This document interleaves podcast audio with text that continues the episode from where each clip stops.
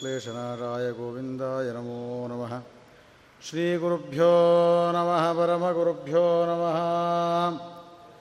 श्रीमदानन्दतीर्थभगवत्पादाचार्येभ्यो नमः वेदव्यादाय नमः हरिः ॐ जयति हरिरचिन्त्यः सर्वदेवैकवन्द्यः परमगुरुरभीष्टावाप्तिदः सज्जनानां निखिलगुणगणारणो नित्यनिर्मुक्तदोषः सरसजनजनोऽसौ श्रीपतिर्मानदो नः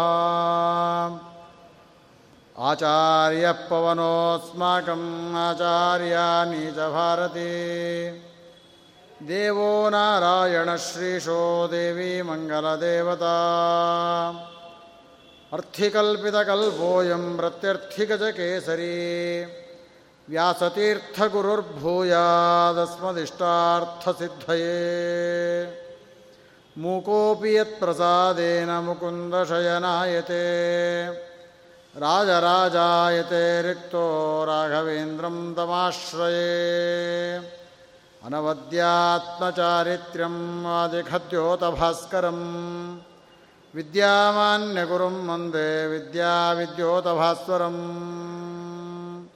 ವಿದ್ಯಾಗುರುಣಾಂ ಚರಣಾರವಿಂದೇಭ್ಯೋ ನಮಃ, ಹರಿ ಓಂ. ನಾರಾಯಣಂ ನಮಸ್ಕೃತ್ಯ ನರಂಚೈವ ನರೋತ್ತಮಂ. ದೇವೀಂ ಸರಸ್ವತೀಂ ವ್ಯಾಸಂ ತಥೋ ಜಯಮುದೀರಯೇತ್. ಸ್ವಸ್ತಸ್ತು ಸದಾಮರೇಣ ತನ್ಮಂಗಲಾನಿ ಸಂಭವಂತು.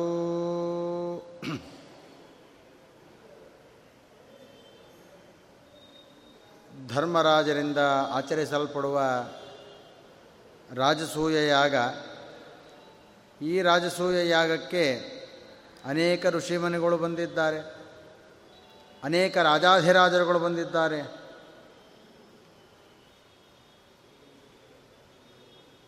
ಅನೇಕರ ಆಗಮನ ಆಗಿದೆ ಈ ಸಂದರ್ಭದಲ್ಲಿ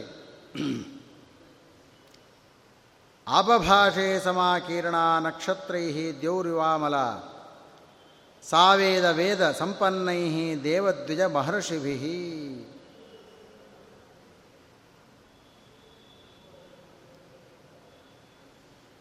ಆ ರಾಜಸೂಯ ಯಾಗಕ್ಕೆ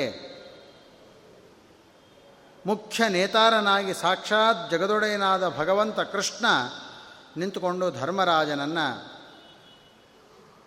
ಸಾರ್ವಭೌಮನಾಗಲಿಕ್ಕೆ ಬೇಕಾದ ರಾಜಸೂಯಾಗವನ್ನು ಮಾಡಿಸ್ತಾ ಇದ್ದಾನೆ. ಈ ಸಂದರ್ಭದಲ್ಲಿ ಇಲ್ಲಿಗೆ ನಾರದರ ಆಗಮನಾಗಿದೆ. ಯಜ್ಞದೀಕ್ಷಿತನಾದ ಧರ್ಮರಾಜ ಯಜ್ಞದೀಕ್ಷಿತನಾಗಿ ಕುಳಿತಿರುವಾಗ ನಾರದರು ಅಲ್ಲಿಗೆ ಬಂದಿದ್ದಾರೆ. ಬಂದಿರತಕ್ಕಂತಹ ನಾರದರು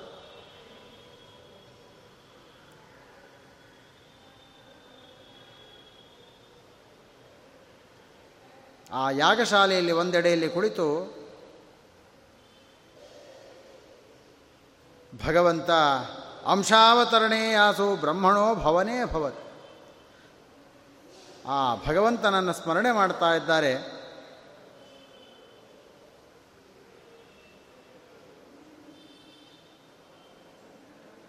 ನಾರದರು ಸ್ಮರಣೆ ಮಾಡಿ ಭಗವಂತನ ಸ್ಮರಣೆ ಮಾಡಿ ಭಗವಂತ ಇಲ್ಲಿ ಯಾಕೆ ಬಂದಿದ್ದಾನೆ?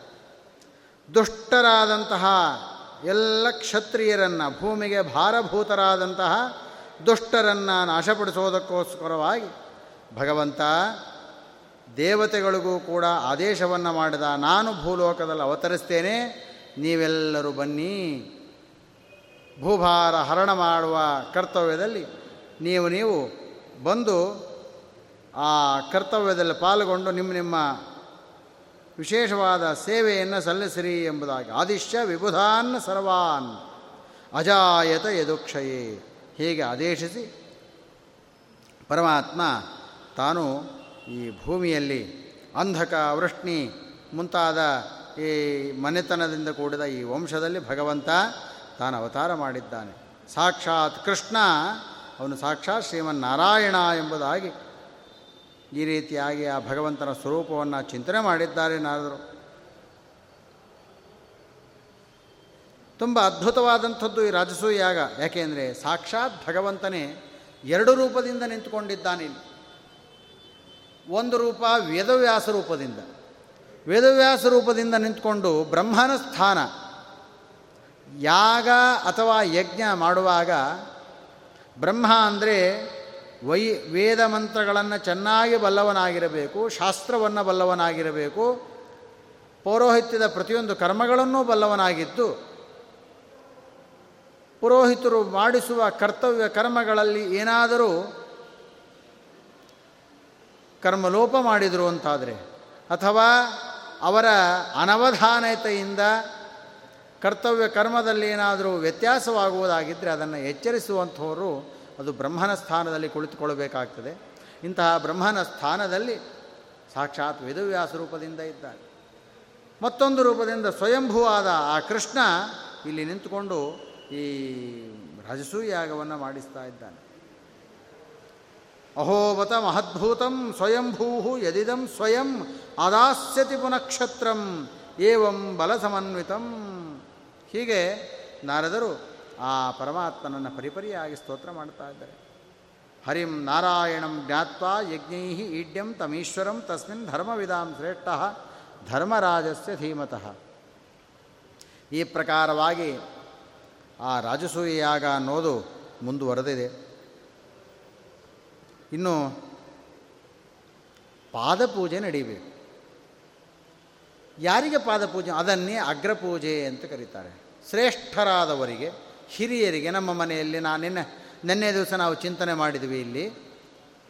ನಮ್ಮ ಮನೆಯಲ್ಲಿ ಮದುವೆಯೋ, ಮುಂಜೆಯೋ ಗೃಹ ಪ್ರವೇಶವೋ ಇಂತಹ ಮಂಗಳ ಕಾರ್ಯಗಳು ನಡೆದಾಗ ದೇವತೆಗಳನ್ನು ಸಂಪ್ರೀತಿಗೊಳಿಸುವುದು ಮಾತ್ರವಲ್ಲದೆ ನಮ್ಮ ವಂಶದಲ್ಲಿ ಹಿರಿಯರಾದವರು ಅಥವಾ ನಮಗೆ ಹಿರಿಯರು ಯಾರಾಗಿ ಇರ್ತಾರೋ ಆ ಹಿರಿಯರ ಆಶೀರ್ವಾದವನ್ನು ಕೂಡ ನಾವು ಬೇಡುವಂಥದ್ದು ನಮ್ಮ ಕರ್ತವ್ಯ.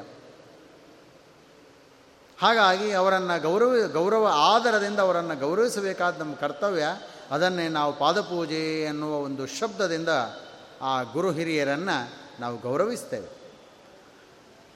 ಪ್ರಸ್ತುತ ಇಂತಹ ಮಹತ್ತರವಾದ ಯಾಗವನ್ನು ಮಾಡಿದಾಗ ಅಗ್ರಪೂಜೆ ಮಾಡಬೇಕು, ಹಿರಿಯರಿಗೆ ಪೂಜೆ ಮಾಡಬೇಕು. ನಾವು ಪಾದಪೂಜೆ ಮಾತ್ರ ಮಾಡೋದಲ್ಲ, ನಮ್ಮಲ್ಲಿ ಮತ್ತೂ ಒಂದು ಸಂಪ್ರದಾಯ ಉಂಟು. ನಮ್ಮ ಗುರುಮಠದ ಗುರುಗಳಿಗೆ ನಾವು ಮಾಡಿದ ಮಂಗಳ ಕಾರ್ಯಗಳಿಗೆ ಗುರುಗಳಿಗೆ ಏನೋ ನಾವು ಫಲವನ್ನು ಅರ್ಪಿಸುವ ಮೂಲಕವಾಗಿ ಅವರ ಆಶೀರ್ವಾದವನ್ನು ಪಡೆದುಕೊಳ್ತೇವೆ ಪ್ರಸ್ತುತ ಇಲ್ಲಿ ಭೀಷ್ಮಾಚಾರ್ಯರು ಧರ್ಮರಾಜನನ್ನು ಉದ್ದೇಶಿಸಿ ಹೇಳ್ತಾ ಇದ್ದಾರಂತೆ. ಕ್ರಿಯತಾಂ ಅರ್ಹಣಂ ರಾಜ್ಞಾಂ ಯಥಾರ್ಹಂ ಇತಿ ಭಾರತ. ಧರ್ಮರಾಜ ನೀನು ಆಚರಿಸಿದ ಈ ಯಾಗಕ್ಕೆ ಯಾರೆಲ್ಲ ಬಂದಿದ್ದಾರೋ, ಯಾರ್ಯಾರ, ಯಾರ್ಯಾರಿಗೆ ಏನೇನು ಯೋಗ್ಯತೆ ಇದೆಯೋ, ಅವರವರ ಯೋಗ್ಯತಾವನ್ನು ಅನುಸರಿಸಿ ಅವರವರಿಗೆ ತಕ್ಕಂತೆ ಗೌರವಾದರಗಳನ್ನು ಮಾಡು.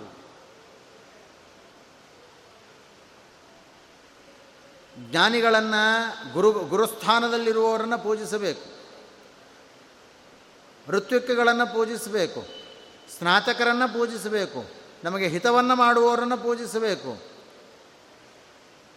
ಯಾರೆಲ್ಲ ಪೂಜ್ಯರಿರ್ತಾರೋ ಏತಾನ್, ಅರ್ಹಾನ್, ಅಭಿಗತಾನ್, ಆಹು ಸಂವತ್ಸರೋಷಿತಾನ್ ಯಾರೆಲ್ಲ ಹಿರಿಯರು ಪೂಜ್ಯರಿದ್ದಾರೋ ಅಂಥವರಿಗೆ ಗೌರವಾದರಗಳನ್ನು ಸಲ್ಲಿಸಬೇಕು. ರಾಜನ್ ಅರ್ಘ್ಯಮಾನೀಯತಾಂ. ಅರ್ಘ್ ಅರ್ಘ್ಯಪಾದ್ಯಾದಿಗಳಿಂದ ಅವರನ್ನು ಗೌರವಿಸಬೇಕು. ವರಿಷ್ಠಾಯ ಸಮರ್ಥಾಯ ಉಪನೀಯತಾಂ. ಈ ಕಾರ್ಯಕ್ರಮಕ್ಕೆ ಬಂದವರಲ್ಲಿ ಯಾರು ಎಲ್ಲರಿಗಿಂತಲೂ ಸರ್ವೋತ್ತಮರಾಗಿದ್ದಾರೋ ಅಂಥವರಿಗೆ ನೀನು ಅರ್ಘ್ಯ ಏನು ಅಗ್ರಪೂಜೆಯನ್ನು ಮಾಡಬೇಕು. ಭೀಷ್ಮರು ಹೀಗಂದಾಗ ಧರ್ಮರಾಜ ಅವರಿಗೆ ಮತ್ತೆ ಪ್ರಾರ್ಥಿಸಿಕೊಂಡ, ಯಾರಿಗೆ ಅಗ್ರಪೂಜೆ ಸಲ್ಲಿಸಬೇಕು? ತಾವೇ ಹೇಳಬೇಕು. ಪಿತಾಮಹರೇ, ನೀವೇ ಹೇಳ್ರಿ, ಯಾರಿಗೆ ಅಗ್ರಪೂಜೆ ಸಲ್ಲಿಸಬೇಕು? ಆನಂತರದಲ್ಲಿ ಭೀಷ್ಮಾಚಾರ್ಯ ಹೇಳ್ತಾ ಇದ್ದಾರೆ, ಇಲ್ಲಿ ಸರ್ವೋತ್ತಮನಾಗಿರ್ತಕ್ಕಂತಹ ವ್ಯಕ್ತಿ ವೃಷ್ಟಿ ಕುಲೋತ್ಪನ್ನನಾದ ಕೃಷ್ಣ. ಆ ಕೃಷ್ಣನೇ ಅಗ್ರಪೂಜೆಗೆ ಯೋಗ್ಯನಾದಂಥವ, ಅವನಿಗೆ ನೀನು ಈ ಅಗ್ರಪೂಜೆಯನ್ನು ಸಲ್ಲಿಸಪ್ಪ. ಕೃಷ್ಣ ಯಾವ ರೀತಿಯಿಂದ ಶ್ರೇಷ್ಠನಾಗಿದ್ದಾನೆ? ತೇಜೋ ಬಲ ಪರಾಕ್ರಮೈ ತೇಜಸ್ಸಿನಿಂದ, ಬಲದಿಂದ, ಪರಾಕ್ರಮಗಳಿಂದ.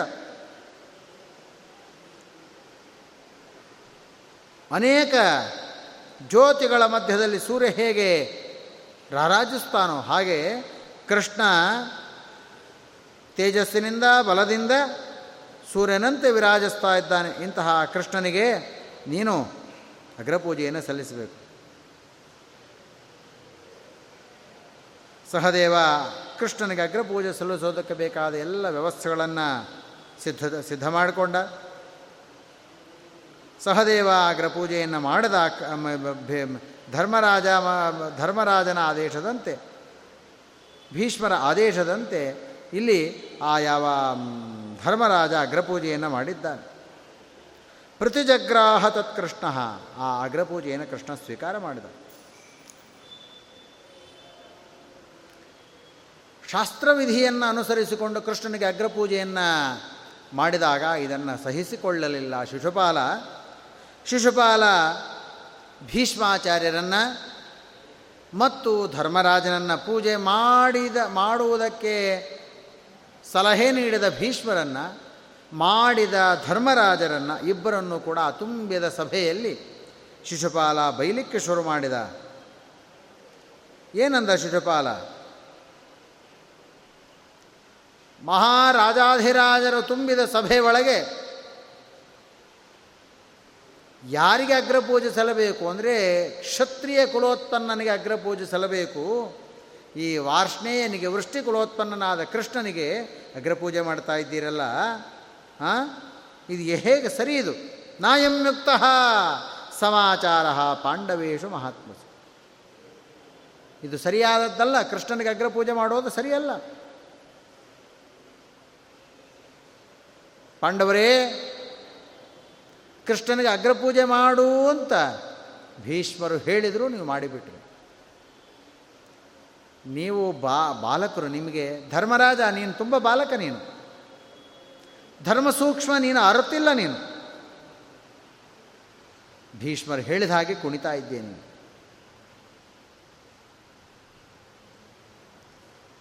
ಭೀಷ್ಮ, ಯಾವುದು ಸರಿ, ಯಾವುದು ತಪ್ಪು ಅನ್ನುವ ಸಾಮಾನ್ಯವಾದ ಜ್ಞಾನವೂ ನಿನಗಿಲ್ವಲ್ಲ. ರಾಜನಲ್ಲದೇ ಇದ್ದವನು, ರಾಜರ ಸಭೆಯ ಮಧ್ಯದಲ್ಲಿ ಹೇಗೆ ತಾನೇ ಗೌರವಕ್ಕೆ ಅರ್ಹನಾಗ್ತಾನೆ? ಕಥಂ ಅರಾಜ ದಾಸಾರ್ಹ ಮಧ್ಯೆ ಸರ್ವಮಹೀಕ್ಷುತ. ಅರ್ಹಣಾಮರ್ಹತಿ ತಥಾ ಯಥಾ ಯುಷ್ಮಾಭಿರರ್ಚಿತ. ಅಲ್ಲ, ಕೃಷ್ಣನನ್ನು ಗೌರವಿಸಿದೆಲ್ಲ ಎಲ್ಲರಿಗಿಂತಲೂ ಕೂಡ ಶ್ರೇಷ್ಠ ಅಂತ. ಯಾವ ರೀತಿಯ ಶ್ರೇಷ್ಠತ್ವ ಕೃಷ್ಣನಲ್ಲಿದೆ? ಕೃಷ್ಣ ವಯೋವೃದ್ಧ, ವಯಸ್ಸಿನಲ್ಲಿ ತುಂಬ ಹಿರಿಯ. ಅನ್ನೋ ದೇಶದಿಂದ ಕೃಷ್ಣನನ್ನು ಪೂಜಿಸಿದೇನಪ್ಪ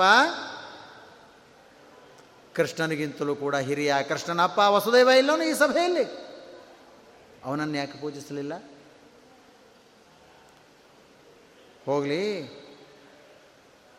ನಿಮಗೆ ಕೃಷ್ಣ ಹಿತವಾದದ್ದನ್ನು ಮಾಡ್ತಾನೆ, ಪ್ರಿಯವಾದದ್ದನ್ನು ಮಾಡ್ತಾನೆ, ನಿಮ್ಮ ಅನುವರ್ತಿಯಾಗಿದ್ದಾನೆ ಅನ್ನುವ ಉದ್ದೇಶದಿಂದ ಕೃಷ್ಣನನ್ನು ಪೂಜಿಸಿದ್ರ?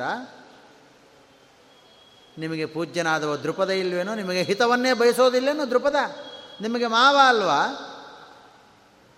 ನಿಮಗೆ ಅನುವರ್ತಿಯಾಗಿಲ್ವಾ? ದೃಪದನು ಪೂಜಾರ್ಹನಾದ ದೃಪದನಿರುವಾಗ ಅವನನ್ನು ಪೂಜಿಸದೆ ಕೃಷ್ಣನನ್ನು ಪೂಜಿಸಿದ್ದು ಸರಿಯಾ? ಇಲ್ಲ. ಕೃಷ್ಣ ಆಚಾರ್ಯ ಒಳ್ಳೆಯ ವಿದ್ಯೋಪದೇಶಕ. ಅದಕ್ಕೆ ಕೃಷ್ಣನನ್ನು ನಾನು ಪೂಜಿಸಿದ್ದೇನೆ ಅಂದರೆ, ನಿಮಗೆ ವಿದ್ಯೆಯನ್ನು, ಧನುರ್ವಿದ್ಯೆಯನ್ನು ಉಪದೇಶ ಕೊಟ್ಟವರು ಯಾರು? ದ್ರೋಣಾಚಾರ್ಯರಲ್ವ? ಅಂತಹ ಪೂಜ್ಯರಾದ ದ್ರೋಣಾಚಾರ್ಯರಿರುವಾಗ ಅವರನ್ನು ಪೂಜಿಸದೆ, ಕೃಷ್ಣನನ್ನು ಪೂಜಿಸಿದ್ದು ಸರಿಯಾ? ಇಲ್ಲ. ಋತ್ವಿಕ್ಕುಗಳಲ್ಲಿ ಶ್ರೇಷ್ಠರಾದವರು, ಬ್ರಹ್ಮಸ್ಥಾನದಲ್ಲಿ ಕೂತವರು, ಅಂಥವರು ಯಾರು? ವ್ಯಾಸರು. ಕೃಷ್ಣ ಋತ್ವಿಕ್ಕೂ ಅಲ್ಲ, ಏನೂ ಅಲ್ಲ. ಪುರೋಹಿತ ಅಲ್ಲ ಕೃಷ್ಣ. ಪುರೋಹಿತನಲ್ಲದ, ಪುರೋಹಿತ ವರ್ಗದಲ್ಲಿ, ಬ್ರಹ್ಮಸ್ಥಾನದಲ್ಲಿ ಕೂತಂತಹ ವ್ಯಾಸರು ಎಲ್ಲರಿಗಿಂತಲೂ ಕೂಡ ಶ್ರೇಷ್ಠರಾಗಿರುವಾಗ, ಅಂತಹ ವ್ಯಾಸರಿಗೆ ಅಗ್ರಪೂಜೆಯನ್ನು ಸಲ್ಲಿಸದೆ ಕೃಷ್ಣನಿಗೆ ಅಗ್ರಪೂಜೆ ಸಲ್ಲಿಸಿದ್ದೀರಿ. ದ್ವೈಪಾಯನೇ ಸ್ಥಿತೇ ವಿಪ್ರೇ, ಕಥಂ ಕೃಷ್ಣ ಅರ್ಚಿತ ತ್ವಯ. ನೈವರತ್ವಿಕ್ ನತ ನಚಾಚಾರ್ಯೋ ನ ರಾಜ ಮಧುಸೂದನ. ಕೃಷ್ಣ ಋತ್ವಿಕ್ಕೂ ಅಲ್ಲ, ಆಚಾರ್ಯನೂ ಅಲ್ಲ ಒಂದು ಒಳ್ಳೆ ಮನೆತನದ, ಕ್ಷತ್ರಿಯ ಮನೆತನದ ಒಬ್ಬ ರಾಜನೂ ಅಲ್ಲ.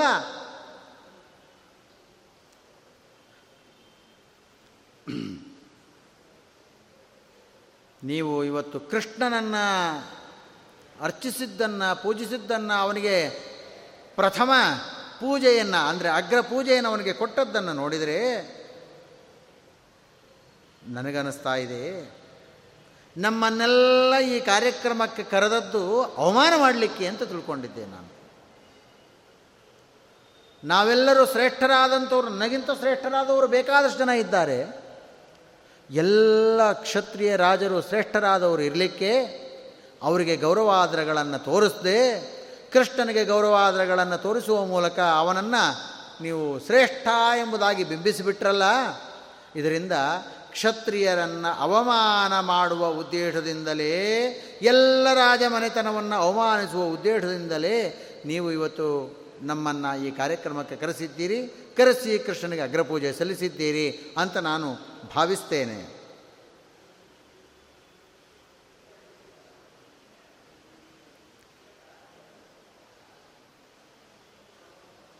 ಧರ್ಮರಾಜ, ನಿನಗೆ ನಾವೆಲ್ಲ ರಾಜಮನೆತನದವರು, ಕಪ್ಪ ಕಾಣಿಕೆ ಕೊಟ್ಟವಲ್ಲ, ಯಾಕೆ ಕೊಟ್ಟಿವೆ ಗೊತ್ತಾ?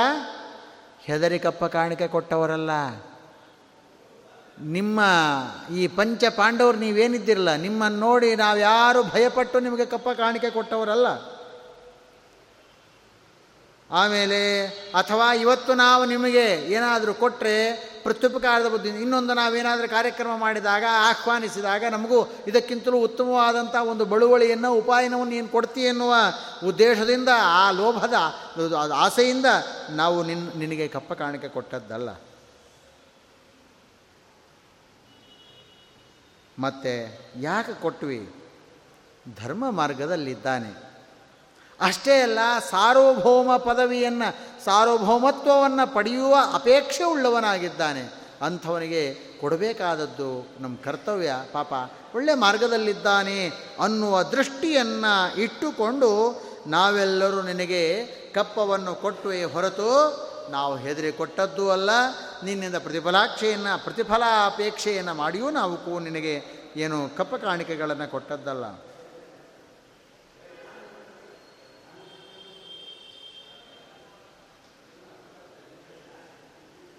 ಧರ್ಮ ಮಾರ್ಗದಲ್ಲಿದ್ದ ಧರ್ಮರಾಜ ಇವತ್ತು ಅವನ ಧರ್ಮ ಏನು ಅನ್ನೋದು ನಮಗೆ ಗೊತ್ತಾಯಿತು.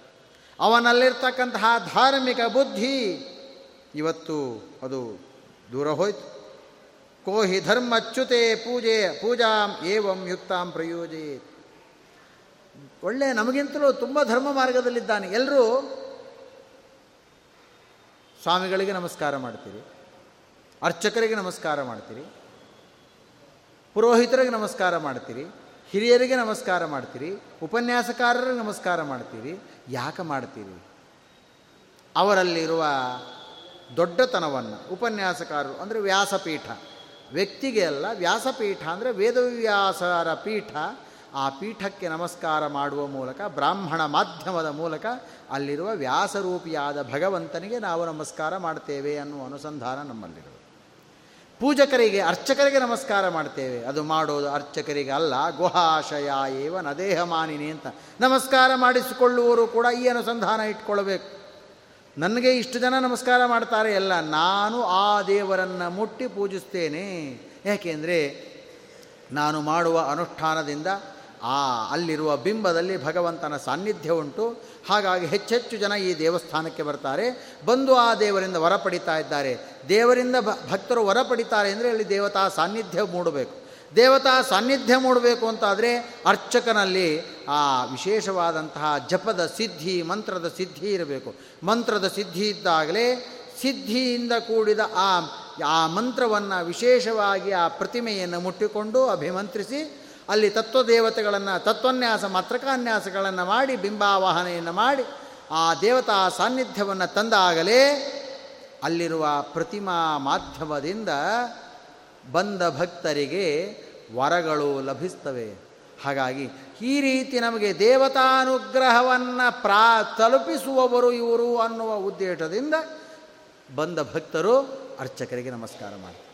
ಪುರೋಹಿತರಿಗೆ ನಮಸ್ಕಾರ ಮಾಡ್ತಾರೆ. ಯಾಕೆ ಅಂದರೆ ನಮ್ಮ ಮನೆಗೆ ಪೋಮಾನ ಹೋಮ, ಧನ್ವಂತರಿ ಹೋಮ ಮುಂತಾದ ನಾವು ಮಾಡುವ ಈ ಯಾಜ್ಞಿಕ ಪ್ರಕ್ರಿಯೆಗಳನ್ನು ನಮಗೋಸ್ಕರವಾಗಿ ಅದನ್ನು ಮಾಡಿಸುವ ಉದ್ದೇಶದಿಂದ ಬಂದಿದ್ದಾರೆ. ದೇವತೆಗಳ ಅನುಗ್ರಹ ದೃಷ್ಟಿ ನಮ್ಮ ಮೇಲೆ ಬೀರಲಿ, ದೇವತೆಗಳು ನಮಗೆ ಅನುಗ್ರಹವನ್ನು ಮಾಡಲಿ ಅನ್ನುವ ಉದ್ದೇಶದಿಂದ ನಮ್ಮ ಪರವಾಗಿ ಸತ್ಕರ್ಮವನ್ನು ಮಾಡಿಸೋದಕ್ಕೆ ಬಂದಿದ್ದಾರೆ ಎನ್ನುವ ದೃಷ್ಟಿಯಿಂದ ನಾವು ಹಿರಿಯರ ಋತ್ವಿಕ್ಗಳನ್ನು, ಪುರೋಹಿತರನ್ನು ನಮಸ್ಕರಿಸ್ತೇವೆ.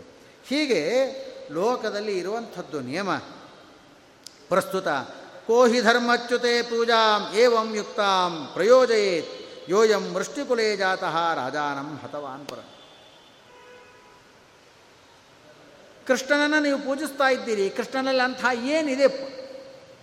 ಪೂಜ್ಯತ್ವಕ್ಕೆ ಕಾರಣವಾದ ಮಹತ್ವ ಕೃಷ್ಣನಲ್ಲಿ ಏನಿದೆ? ಎಷ್ಟು ಜನ ರಾಜಾಧಿರಾಜರುಗಳನ್ನು ಕೃಷ್ಣ ಸಂಹಾರ ಮಾಡಿಲ್ಲ, ನಿಮಗೆ ಗೊತ್ತಿಲ್ವೇನದು? ಇವತ್ತು ಕೃಷ್ಣ ಏನು ಅನ್ನೋದು ಧರ್ಮರಾಜ ಏನು ಅನ್ನೋದು, ಭೀಷ್ಮ ಏನು ಅನ್ನೋದು ನಮಗೆ ತಿಳಿದು ಹೋಯ್ತು. ಇವರ ಸ್ವಭಾವ ಇಷ್ಟೇ ಅಂತ ತಿಳಿದು ಹೋಯ್ತು. ಅಲ್ಲ, ಕೃಷ್ಣನಿಗೆ ಹೆದರಿ ನೀವು ಕೃಷ್ಣನಿಗೆ ಏನಾದರೂ ಅಗ್ರಪೂಜೆ ಕೊಟ್ಟರೆ ಮಾಡಿದ್ರೇನು? ಯಾಕೆ ಹೆದರಬೇಕು ಕೃಷ್ಣನಿಗೆ? ಅವನಿಗೆ ಅಗ್ರಪೂಜೆ ಮಾಡದೆ ಹೋದರೆ ಕೃಷ್ಣ ನಿಮಗೇನಾದರೂ ತೊಂದರೆ ಕೊಡ್ತಾನೆ, ಹಿಂಸಿಸ್ತಾನೆ, ಕೃಷ್ಣ ನಿಮ್ಮನ್ನೇನಾದರೂ ಅನೇಕ ಕ್ಷತ್ರಿಯರನ್ನು ಸಂಹಾರ ಮಾಡಿದಂತೆ ನಿಮ್ಮನ್ನು ಸಂಹಾರ ಮಾಡ್ತಾನೆ ಅನ್ನುವ ಭೈದೇಂದ್ರ ಕೃಷ್ಣನಿಗೆ ನೀವು ಅಗ್ರಪೂಜೆ ಸಲ್ಲಿಸಿದ್ರ? ಹೋಗಲಿ. ಕೃಷ್ಣ, ನಿನಗಾದರೂ ಒಂದು ಸ್ವಲ್ಪ ಯೋಚನೆ ಬೇಡವಾ? ನಾನು ತ್ವಯಾಪಿ ಬೋದ್ಧವ್ಯಂ, ಯಾಂ ಪೂಜಾಂ ಮಾಧವೋರ್ಹತಿ. ಇವರೆಲ್ಲ ನನಗೆ ಗೌರವವನ್ನು ಸಲ್ಲಿಸುವಾಗ, ಅಯ್ಯೋ, ಬೇಡ, ನನಗ್ಯಾಕೆ ಪೂಜೆ ಮಾಡ್ತೀರಿ? ನನಗಿಂತ ಹಿರಿಯರಿದ್ದಾರೆ ಅಂತ ಹೇಳ್ಬೋದಿತ್ತಲ್ಲ ನೀನು? ಅಯುಕ್ತಾಂ ಆತ್ಮನಃ ಪೂಜಾಂ ತ್ವಂ ಪುನರ್ ಬಹುಮನ್ಯಸೆ. ನಿನಗೆ ಅವರು ಅಗ್ರಪೂಜೆಯನ್ನು ಮಾಡಿದರು ಅಂತಂದು ಕೂಡಲೇ, ನೀನೇನು ಭಾರಿ ದೊಡ್ಡವನಾಗಿಬಿಡ್ತೇನೆ. ನಾನು ನನ್ನನ್ನು ಗೌ ಇವರಿಷ್ಟು ಜನರ ಮುಂದೆ ನನ್ನನ್ನು ಗೌರವಿಸಿದ್ದಾರೆ, ಅಗ್ರಪೂಜೆ ನನಗೆ ಸಲ್ಲಿಸಿದ್ದಾರೆ ಅಂದರೆ, ನಾನು ಭಾರೀ ದೊಡ್ಡವ ಅಂತ ನೀನೇನು ತಿಳ್ಕೊಂಡಿರಬಹುದು? ಆದರೆ ಹವಿಷ ಪ್ರಾಪ್ಯ ನಿಶ್ಚಂದಂ ಪ್ರಾಶುತಂ ಶ್ವೇವ ನಿರ್ಜನೆ. ಯಜ್ಞಕ್ಕೆ ಬಳಸುವಂತಹ ಹವಿಷ್ಯ ಅನ್ನವನ್ನು ಯಾಗಶಾಲೆಯಿಂದ ಒಂದು ನಾಯಿ ಆ ಹೋಮದ ಹವಿರ್ದ್ರವ್ಯವನ್ನು ಎತ್ತಿಕೊಂಡು ಹೋಗಿ ನಿರ್ಜನ ಪ್ರದೇಶದಲ್ಲಿ ಅದನ್ನು ತಿಂದು ಬಿಟ್ಟರೆ ನಾಯಿಗೇನಾದರೂ ಶ್ರೇಷ್ಠತೆ ಬರ್ತದೇನೋ? ಅಯ್ಯೋ, ನಾ ಯಜ್ಞದ ಅನ್ನವನ್ನು ಅಂತ ತಿಂದುಬಿಟ್ಟೆ, ನಾನು ಶ್ರೇಷ್ಠ ಅನ್ನುವ ಭಾವನೆ ಅಥವಾ ಅದಕ್ಕೆ ಯಾವುದೇ ರೀತಿಯಾದ ಶ್ರೇಷ್ಠತೆ ಹಾಗೆ ನಿನಗೆ ಇವರು ಅಗ್ರ ಪೂಜೆ ಮಾಡಿದ ಕೂಡ ನೀನೇನು ಶ್ರೇಷ್ಠನಾಗಬೇ, ನೀನು ಶ್ರೇಷ್ಠ ಆಗೋದಿಲ್ಲ. ನಿನ್ನನ್ನು ಎಲ್ಲರೂ ಬಿಂಬಿಸಿದ್ದಾರೆ, ನೀನು ಶ್ರೇಷ್ಠ ಶ್ರೇಷ್ಠ ಶ್ರೇಷ್ಠ ಅಂತ ಬಿಂಬಿಸಿದ್ದಾರೆ. ನಿನಗೆ ಅಗ್ರಪೂಜೆ ಅವರು ಮಾಡಿದ್ದು ಹೇಗಿದೆ ಅಂದರೆ, ಒಬ್ಬ ಷಂಡನಾದ ವ್ಯಕ್ತಿಗೆ ತನ್ನ ಮಗಳನ್ನು ಕೊಟ್ಟು ಮದುವೆ ಮಾಡಿದರೆ ಹೇಗಾದೀತೋ ಇವನು ಷಂಢ ಅಂತ ಗೊತ್ತಿದ್ದೂ ಮದುವೆ ಮಾಡಿಕೊಟ್ರೆ ತಪ್ಪಲ್ವಾ? ಕ್ಲೀಬೆ ದಾರಕ್ರಿಯಾ ಯಾದ್ರಕ್ ಗಂಧೇವಾ ರೂಪ, ಅಂಧೇವಾ ರೂಪದರ್ಶನಂ. ಒಬ್ಬ ಕುರುಡನನ್ನು ಕನ್ನಡಿಯ ಮುಂದೆ ನಿಲ್ಲಿಸಿದರೆ ನೋಡಪ್ಪ, ಎಷ್ಟು ಚೆನ್ನಾಗಿ ನಿನಗೆ ಅಲಂಕರಿಸಿದ್ದೇನೆ ಅಂದರೆ ಏನು ಪ್ರಯೋಜನ ರೀ? ಅವನು ಮೊದಲೇ ಕುರುಡ. ಅವನ ಮುಂದೆ ಕರಡಿ, ಕನ್ನಡಿಯ ಇದ್ದರೆ ಆ ಕನ್ನಡಿ ಮುಂದೆ ಅವನನ್ನು ನಿಲ್ಲಿಸಿದರೆ ಏನು ಪ್ರಯೋಜನ? ಏನೂ ಪ್ರಯೋಜನ ಹಾಗೆ ನಿನ್ನಗೆ ಅಗ್ರಪೂಜೆ ಸಲ್ಲಿಸಿದ್ದು ಕೂಡ ಏನಕ್ಕೂ ಪ್ರಯೋಜನ ಇಲ್ಲ. ನಿನಗಿಂತ ಬೇಕಾದಷ್ಟು ಜನ ಹಿರಿಯರಿದ್ದಾರೆ. ಅರಾಜ್ಞ ರಾಘವ, ರಾಜವತ್ ಪೂಜಾ ತಥಾತೆ ಮಧುಸೂದನ. ರಾಜವಂಶದಲ್ಲದ ನಿನಗೆ ರಾಜರಿಗೆ ಸಲ್ಲಿಸಬೇಕಾದಂತಹ ಪೂಜೆಯಂತೆ ನಿನಗೂ ಕೂಡ ಅಂತಹ ಪೂಜೆಯನ್ನು ಸಲ್ಲಿಸಿದ್ದಾರೆ. ಹೇಗೆ? ಶಿಶುಪಾಲ, ಅಗ್ರಪೂಜೆಯನ್ನು ಮಾಡಬೇಕು ಕೃಷ್ಣನಿಗೆ ಅಂತ ಹೇಳಿದ ಭೀಷ್ಮರನ್ನೂ ನಿಂದಿಸಿದ, ಅಗ್ರಪೂಜೆಯನ್ನು ಮಾಡಿದ ಧರ್ಮರಾಜನನ್ನೂ ನಿಂದಿಸಿದ, ಅಗ್ರಪೂಜೆಯನ್ನು ಮಾಡಿಸಿ ಅವರಿಗೆ ಪಾಂಡವರಿಗೆ ಅನುಗ್ರಹವನ್ನು ಮಾಡಿದ ಕೃಷ್ಣನನ್ನೂ ನಿಂದಿಸಿದ, ನಿಂದಿಸಿ ಏನು ಮಾಡಿದ? ಪರಮಾಸನಾತು ನಿರ್ಯಯೌ ಕೂತ ಜಾಗದಿಂದ ಎದ್ದ, ಎದ್ದು ಉಳಿದ ರಾಜರನ್ನೂ ಕೂಡ ಪ್ರಚೋದಿಸ. ಹೇಳ್ರು, ಬನ್ನಿ.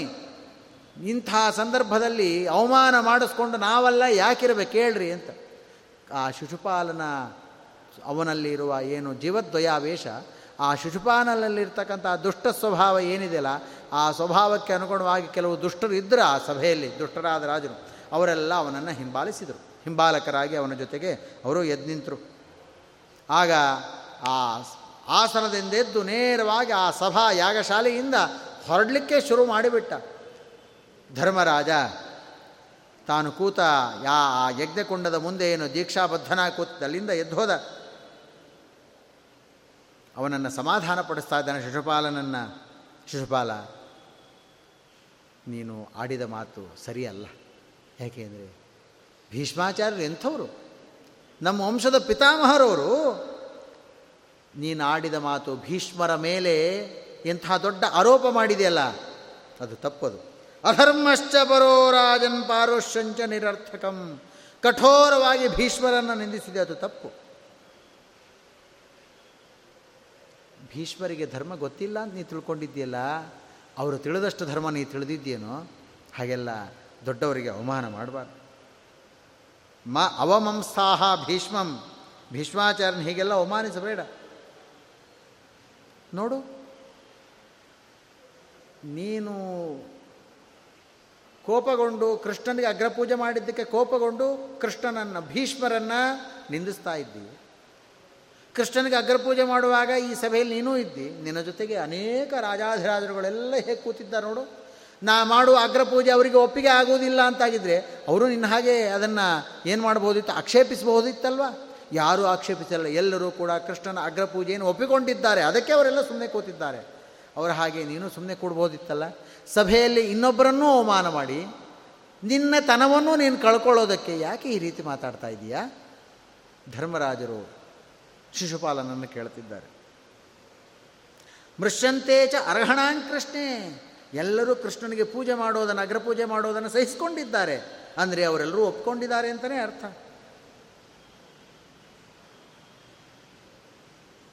ಕೃಷ್ಣ ಯಾರು ಎಂಥವನು, ಅವ್ರಿಗೆ ಯಾಕೆ, ಅವನಿಗೇ ಯಾಕೆ ಅಗ್ರಪೂಜೆ ಮಾಡಬೇಕು ಅನ್ನುವುದರ ಬಗ್ಗೆ ನಿನಗಿಂತಲೂ ಬಹಳ ಚೆನ್ನಾಗಿ ಕೃಷ್ಣನ ಬಗ್ಗೆ ತುಂಬ ಚೆನ್ನಾಗಿ ತಿಳ್ಕೊಂಡವರು ಯಾರು?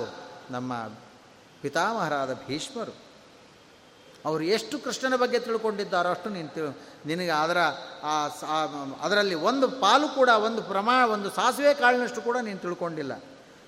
ನಹಿ ಏನಂ ತ್ವಂ ತಥಾ ವೇತ್ಥ. ಆದ್ದರಿಂದ ಹೀಗೆಲ್ಲ ನೀನು ನಿಂದಿಸೋದು ತಪ್ಪು, ಈ ಸಭೆಯಿಂದ ಹೀಗೆಲ್ಲ ಹೋಗಬಾರ್ದು ಅಂತ ಹೇಳಿದರು. ಅಷ್ಟು ಹೇಳಿ ಧರ್ಮರಾಜರು ಮಾತು ನಿಲ್ಲಿಸಿದರು. ಆ ಮುಂದೆ ಭೀಷ್ಮಾಚಾರ್ಯರು ಮಾತಾಡಲಿಕ್ಕೆ ಶುರು ಮಾಡಿದರು. ಏನು ಮಾತಾಡಿದರು? ಅವನನ್ನು ಹೀಗೆಲ್ಲ ಸಮಾಧಾನದ ಮಾತುಗಳಿಂದ ನೀವು ಅವನನ್ನು ಸಮಾಧಾನ ಪಡಿಸೋದಕ್ಕೆ ಹೋದರೆ ಅವನು ಅದಕ್ಕೆ ಕೇಳೋದಿಲ್ಲ. ನಾನು ಕೃಷ್ಣನಿಗೆ ಅಗ್ರಪೂಜೆ ಯಾಕೆ ಸಲ್ಲಿಸಬೇಕು ಅಂತ ಹೇಳಿದ್ದೇನೆ ಅಂದರೆ ಕೃಷ್ಣನ ಮಹಿಮೆಯನ್ನು ತಿಳಿದುಕೊಂಡೇ ಅವನ, ಅವನಿಗೆ ಸರಿಸಾಟಿಯಾದಂತಹ ವ್ಯಕ್ತಿ ಮತ್ತೊಬ್ಬರಿಲ್ಲ. ನೈವೇಶಿತು ಹೂತೇ ಸಮಂ ಪಶ್ಯಾಮಿ ಅನ್ನುವ ಮಾತನ್ನು ನಾನು ಮನದಟ್ಟು ಮಾಡಿಕೊಂಡಿದ್ದೇನೆ ಅಂತಾರೆ ಭೀಷ್ಮರು ಸಭೆಯಲ್ಲಿ. ಸರ್ವೋತ್ತಮನಾದ ನಾರಾಯಣನ ಅವತಾರನಾದ ಕೃಷ್ಣನಿಗೆ ಸಮಾನನಾದಂತಹ ವ್ಯಕ್ತಿಯನ್ನು ಪ್ರಪಂಚದಲ್ಲಿ ಎಲ್ಲೂ ಕಂಡಿಲ್ಲ.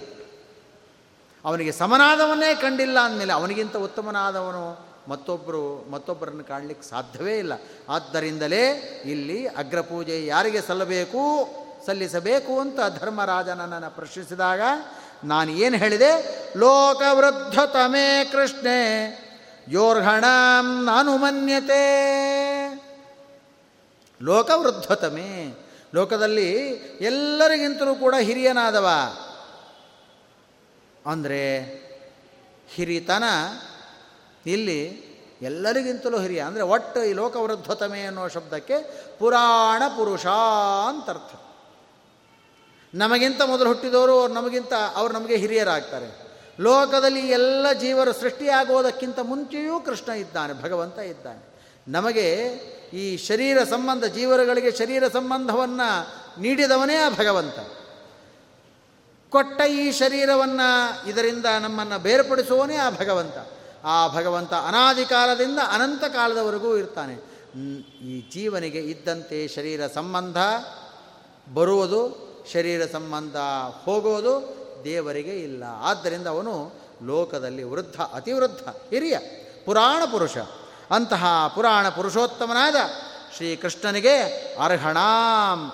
ಅವನಿಗೆ ಮಾಡಬೇಕಾದಂತಹ ಯಾವ ಅಗ್ರಪೂಜೆಯನ್ನು ನಾನು ಮಾಡಲಿಕ್ಕೆ ಹೇಳಿದ್ದದೇ ಉದ್ದೇಶ. ಯಾರು ಕೃಷ್ಣನಿಗೆ ಈ ಮಾಡಿದ ಅಗ್ರಪೂಜೆಯನ್ನು ಒಪ್ಪೋದಿಲ್ವೋ ಅಂಥವರು ಎದುರು ಬರಲಿ ನೋಡೋಣ, ಎದ್ದು ನಿಂತುಕೊಳ್ಳಿ. ಕ್ಷತ್ರಿಯ, ಕ್ಷತ್ರಿಯಂ ಜಿತ್ವ ರಣೇ ರಣಕೃತಾಂಬರ.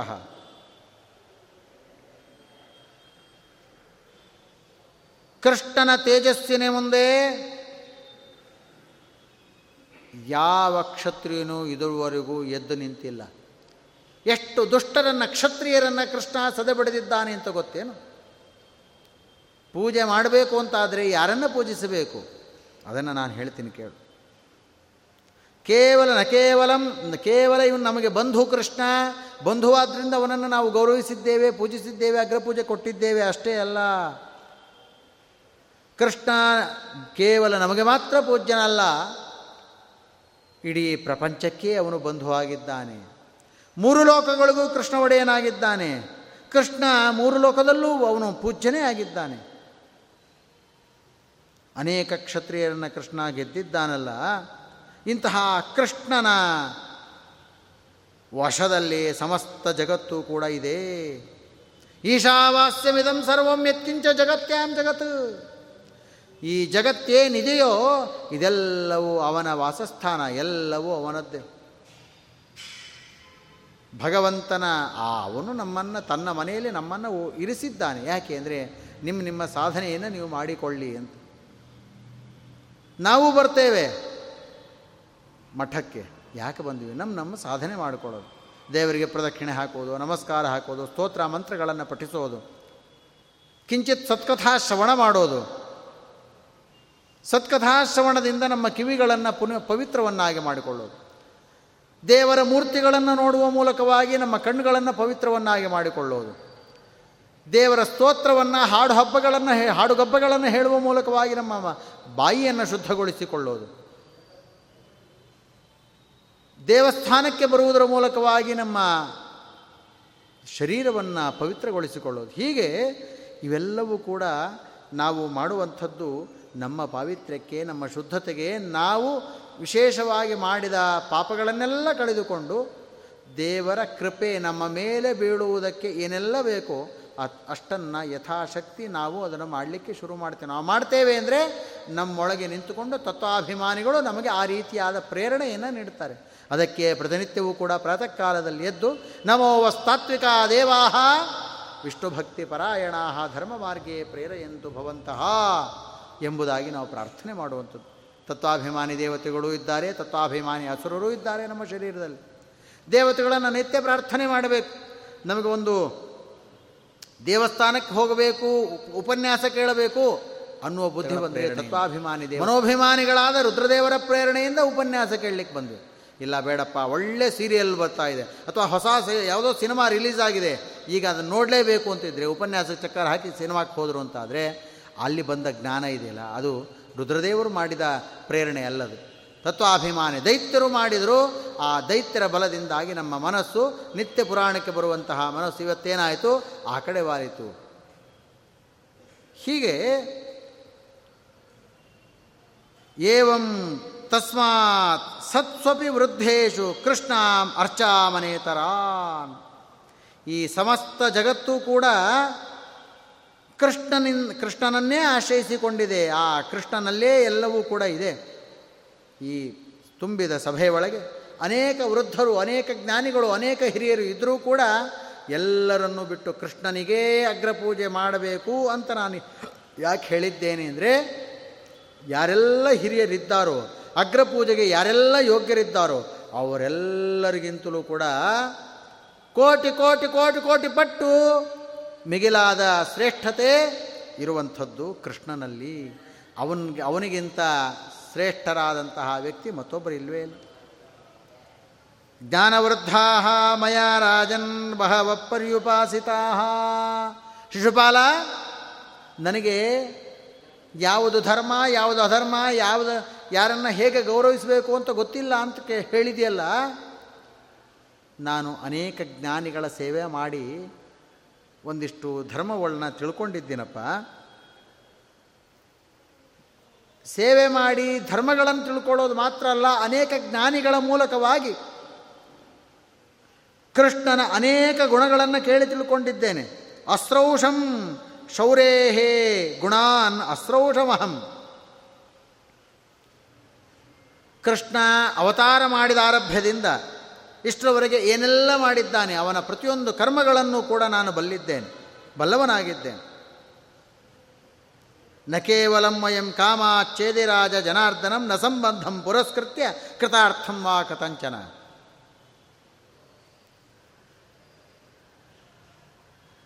ಕೃಷ್ಣನನ್ನು ಬಂಧು ಅನ್ನುವ ಒಂದೇ ಒಂದು ಉದ್ದೇಶವೋ, ಅಥವಾ ನಮಗೆ ಕೃಷ್ಣ ಸಹಾಯ ಮಾಡ್ತಾನೆ ಎನ್ನುವ ಉದ್ದೇಶವೋ, ಆ ಉದ್ದೇಶದಿಂದ ಕೃಷ್ಣನಿಗೆ ಪೂಜೆ ಮಾಡಬೇಕು ಅಂತ ಹೇಳಿದ್ದಲ್ಲ. ಯಶಃ ಶೌರ್ಯಂ ಜಯಂಚ ಅಸ್ಯ ವಿಜ್ಞಾಯ ಅರ್ಚಾಂ ಪ್ರಯುಂಜಮಹಿ. ಈ ಎಲ್ಲ ಕ್ವಾಲಿಟಿಗಳನ್ನು ಗಮನಿಸಿದ್ದೇವೆ. ಏನದು? ಯಶಃ. ಕೃಷ್ಣ ಮೂರು ಲೋಕ, ಹದಿನಾಲ್ಕು ಲೋಕಗಳಲ್ಲೂ ಕೂಡ ಅವನು ಕೀರ್ತಿಶಾಲಿಯಾಗಿದ್ದ. ಪ್ರಸ್ತುತ ಭೂಲೋಕದಲ್ಲೇ ಅನೇಕ ಕ್ಷತ್ರಿಯರನ್ನು, ದುಷ್ಟರಾದ ಕ್ಷತ್ರಿಯರನ್ನು ಸಂಹಾರ ಮಾಡಿ ಒಳ್ಳೆ ಕೀರ್ತಿಶಾಲಿಯಾಗಿದ್ದಾನೆ. ಮಹಾಪರಾಕ್ರಮಿಯಾಗಿದ್ದಾನೆ. ಪ್ರತಿಯೊಂದು ಕರ್ಮಗಳನ್ನು ಆಚರಿಸಿದರೂ ಕೂಡ ಅದರಲ್ಲಿ ಜಯವನ್ನು ಸಂಪಾದಿಸಿದವನಾಗಿದ್ದಾನೆ. ಹೀಗೆ ಇವನಲ್ಲಿರುವ ಈ ಮೂ, ಈ ಗುಣಗಳನ್ನು ತಿಳಿದೇ ಇವನಿಗೆ ನಾವು ಅಗ್ರಪೂಜೆಯನ್ನು ಮಾಡೋದಕ್ಕೆ ಯೋಗ್ಯ ಎಂಬುದಾಗಿ ಮನಗಂಡು ಧರ್ಮರಾಜರಿಗೆ ಆದೇಶ ಮಾಡಿದ್ವಿ ಎಂಬುದಾಗಿ ಭೀಷ್ಮರು ಈ ರೀತಿ ಹೇಳ್ತಾರೆ. ಯಾರನ್ನ, ಯಾರ್ಯಾರ ಯೋಗ್ಯತೆ ಏನು, ಯಾರ್ಯಾರಿಗೆ ಹೇಗೆ ಗೌರವಿಸಬೇಕು ಅನ್ನೋದನ್ನು ಎಲ್ಲವನ್ನು ಕೂಡ ಇವತ್ತು ಈ ಒಂದು ರಾಜಸೂಯ ಯಾಗದ ನಿಮಿತ್ತವಾಗಿ ಅನೇಕ ರಾಜ್ಯದ ರಾಜರುಗಳು ಬಂದಿದ್ದಾರೆ. ಕೇವಲ ರಾಜರು ಬಂದಿಲ್ಲ, ಆ ಪ್ರದೇಶದ ಆ ಆ ರಾಜ್ಯಗಳ ಬಾಲಕರು ಬಂದಿದ್ದಾರೆ, ಹಿರಿಯರೂ ಬಂದಿದ್ದಾರೆ, ತರುಣರೂ ಬಂದಿದ್ದಾರೆ, ನಾಲ್ಕು ವರ್ಣದವರೂ ಬಂದಿದ್ದಾರೆ. ಯಾರ್ಯಾರನ್ನು ಯಾವ್ಯಾವ ಲೆವೆಲ್ನಲ್ಲಿ ಯಾವ್ಯಾವ ಸ್ತರದಲ್ಲಿ ಪೂಜಿಸಬೇಕು, ಗೌರವಿಸಬೇಕು ಅನ್ನೋದನ್ನು ನೋಡಿ ಅವರವರಿಗೆ ಅವರವರ ಸ್ತರಕ್ಕೆ ಯೋಗ್ಯವಾದ ರೀತಿಯಲ್ಲಿ ಪೂಜಿಸುವ, ಗೌರವಿಸುವ ಕರ್ತವ್ಯವನ್ನು ಅವರಿಗೆ ನಾನು ಆಗಲೇ ಹೇಳಿ, ತಿಳಿ ಹೇಳಿದ್ದೇನೆ. ನಹಿ ಕಶ್ಚಿತ್ ಇಹಾಸ್ಮಾಭಿ ಸುಬಾಲೋಪಿ ಅಪರೀಕ್ಷಿತ. ಒಂದು ಚಿಕ್ಕ ಮಗುವೇ ಆಗಿರಲಿ, ಆ ಮಗುವಿನ ಯೋಗ್ಯತೆ, ಸಾಮರ್ಥ್ಯ, ಇದು ಮಗು ಅಂತ ಅದನ್ನು ನಗಣ್ಯ ಮಾಡಲಿಲ್ಲ. ಅದನ್ನೂ ಪರೀಕ್ಷೆ ಮಾಡಿ. ಆ ಮಗುವಾಗಿದ್ದು ಅದರಲ್ಲಿ ವಿಶೇಷವಾದ ಒಳಗಿನ ಅಂತಸ್ತತ್ವ ಇತ್ತು ಅಂತಾದರೆ ಆ ಅಂತಸ್ತತ್ವಕ್ಕೆ ಯೋಗ್ಯವಾದ ರೀತಿಯಲ್ಲಿ ಆ ಮಗುವನ್ನು ಗೌರವಿಸಿದ್ದೇವೆ. ಗುಣೈ ವೃದ್ಧಾನತಿಕ್ರಮ್ಯ. ಇಲ್ಲಿ ಅನೇಕರು ಹಿರಿಯರು ಇದ್ದರೂ ಕೂಡ ಅವರನ್ನೆಲ್ಲ ಪಕ್ಕಕ್ಕಿಟ್ಟು, ಅಂದರೆ ಅವರನ್ನೆಲ್ಲ ಕಡೆಗಣಿಸಿ, ಕೃಷ್ಣನಿಗೇ ಅಗ್ರಪೂಜೆ ಸಲ್ಲಬೇಕು ಅಂತ ನಾನು ಹೇಳಿದ್ದು, ಗುಣೈಹಿ. ಕೃಷ್ಣ ಅನೇಕ ಗುಣಗಳಿಂದ ಪರಿಪೂರ್ಣನಾಗಿದ್ದಾನೆ. ಆದ್ದರಿಂದ ಅವನೇ ಸರ್ವಶ್ರೇಷ್ಠನಾಗಿದ್ದಾನೆ ಅಗ್ರಪೂಜೆಗೆ ಎಂಬುದಾಗಿ ನಾನು ಶಿಫಾರಸ್ ಮಾಡಿದೆ. ಬ್ರಾಹ್ಮಣರಲ್ಲಿ ಎಲ್ಲರೂ ಬ್ರಾಹ್ಮಣರೇ. ಯಾರು ಯಾರಿಗೆ ಗೌರವ ಕೊಡಬೇಕು? ಈ ಸಭೆ, ಈಗ ಈ ಜಗಲಿಯ ಮೇಲೆ ಎಲ್ಲ ವಿದ್ವಾಂಸರೇ ಕೂತಿದ್ದಾರೆ. ಯಾರು ಯಾರಿಗೆ ನಮಸ್ಕಾರ ಮಾಡಬೇಕು? ಮಧ್ವಾಚಾರ ಶಾಸ್ತ್ರ ಎಲ್ಲರೂ ಓದಿದ್ದಾರೆ. ಎಲ್ಲರೂ ನ್ಯಾಯಸುಧ ಓದಿದ್ದಾರೆ. ಎಲ್ಲರೂ ಚಂದ್ರಿಕಾ ಓದಿದ್ದಾರೆ. ಎಲ್ಲರೂ ಪಂಡಿತರು. ಯಾರು ಯಾರಿಗೆ ನಮಸ್ಕಾರ ಮಾಡಬೇಕು? ಅದಕ್ಕೆ ಒಂದು ಧರ್ಮಶಾಸ್ತ್ರ ಹೇಳುತ್ತೆ. ಏನು ಅಂತಂದರೆ, ಜ್ಞಾನವೃದ್ಧ ದ್ವಿಜಾತೀನಾಂ. ಬ್ರಾಹ್ಮಣರಲ್ಲಿ ಹಿರಿಯರು ಯಾರಪ್ಪ ಅಂತಂದರೆ, ಯಾರು ತುಂಬ ಜ್ಞಾನ ಪಡ್ಕೊಂಡಿದ್ದಾರೋ ಅವರು ಶ್ರೇಷ್ಠರು. ಅವ ವಯಸ್ಸಿನಲ್ಲಿ ತುಂಬ ಚಿಕ್ಕವನಿರ್ಬೋದು ಆದರೆ ಜ್ಞಾನದಲ್ಲಿ ತುಂಬ ದೊಡ್ಡವನಾಗಿರ್ತಾನಲ್ಲ, ಅವನಿಗೆ ವಯಸ್ಸಿನಲ್ಲಿ ದೊಡ್ಡವರಾದವರು ಅವನಿಗೆ ನಮಸ್ಕಾರ ಮಾಡಬೇಕಂತ. ಹೀಗೆ ಜ್ಞಾನವೃದ್ಧ ದ್ವಿಜಾತೀನಾಂ. ಬ್ರಾಹ್ಮಣರಲ್ಲಿ ಯಾರು ಜ್ಞಾನವೃದ್ಧರೋ ಅಂಥವರೇ ಪೂಜ್ಯರು.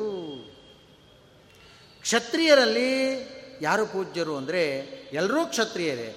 ಎಲ್ಲರೂ ಕ್ಷತ್ರಿಯ ಕುಲೋತ್ಪನ್ನರು, ಬೇರೆ ಬೇರೆ ಬೇರೆ ಬೇರೆ ಬೇರೆ ಕ್ಷತ್ರಿಯ ಮನೆತನಗಳಿದೆ. ಎಲ್ಲರೂ ಕ್ಷತ್ರಿಯರೇ, ಎಲ್ಲರೂ ಆ ತಮ್ಮ ತಮ್ಮ ರಾಜ್ಯವನ್ನು ತಾವು ರಕ್ಷಣೆ ಮಾಡುವವರೇ.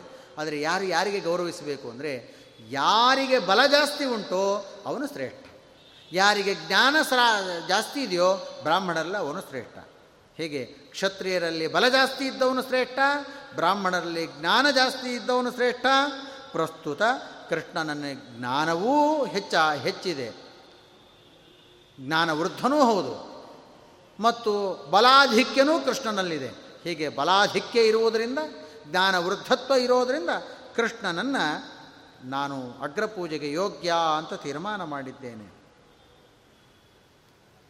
ವೇದ ವೇದಾಂಗ ವಿಜ್ಞಾನಂ ಬಲಂಚ ಅಮಿತಂ ತಥಾ ನೃಣಾಂ ಲೋಕೆ ಕಸ್ಯಾಸ್ತಿ ವಿಶಿಷ್ಟಂ ಕೇಶವಾದೃತ. ವೇದ ವೇದಾಂಗಗಳ ಜ್ಞಾನ, ವೇದಾಂತದ ಜ್ಞಾನ ಮತ್ತು ವಿಶೇಷವಾದಂತಹ ಪರಾಕ್ರಮ ಈ ಲೋಕದಲ್ಲಿ ಕೃಷ್ಣನನ್ನು ಬಿಟ್ಟರೆ ಇನ್ಯಾರಿಗೂ ಕೂಡ ಅಷ್ಟು ವೇದ ವೇದಾಂಕದ ಜ್ಞಾನ ಇಲ್ಲ ಮತ್ತು ಪರಾಕ್ರಮ ಇಲ್ಲ. ಆದ್ದರಿಂದಲೇ ಕೃಷ್ಣನನ್ನು ಅಗ್ರಪೂಜೆಗೆ ಶ್ರೇಷ್ಠ ಯೋಗ್ಯ ಎಂಬುದಾಗಿ ನಾನು ಶಿಫಾರಸು ಮಾಡಿದ್ದೇನೆ.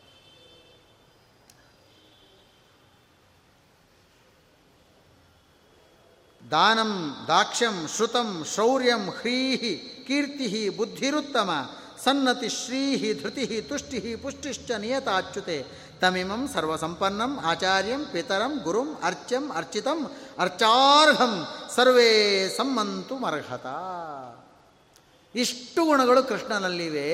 ಇಷ್ಟೇ ಅಲ್ಲ, ಇದಕ್ಕಿಂತಲೂ ಮಿಗಿಲಾದ ಕೋಟಿ ಕೋಟಿ ಗುಣಗಳು ಕೃಷ್ಣನಲ್ಲಿದೆ. ಏನೇನಿದೆ? ದಾನಂ.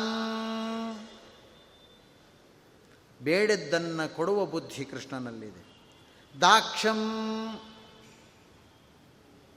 ಎಫಿಷಿಯನ್ಸ್, ಅಂದರೆ ಸಾಮರ್ಥ್ಯ, ದಕ್ಷತೆ ಇದೆ ಕೃಷ್ಣನಲ್ಲಿ. ಶ್ರುತಂ ಒಳ್ಳೆಯ ತತ್ವಜ್ಞಾನ ಇದೆ.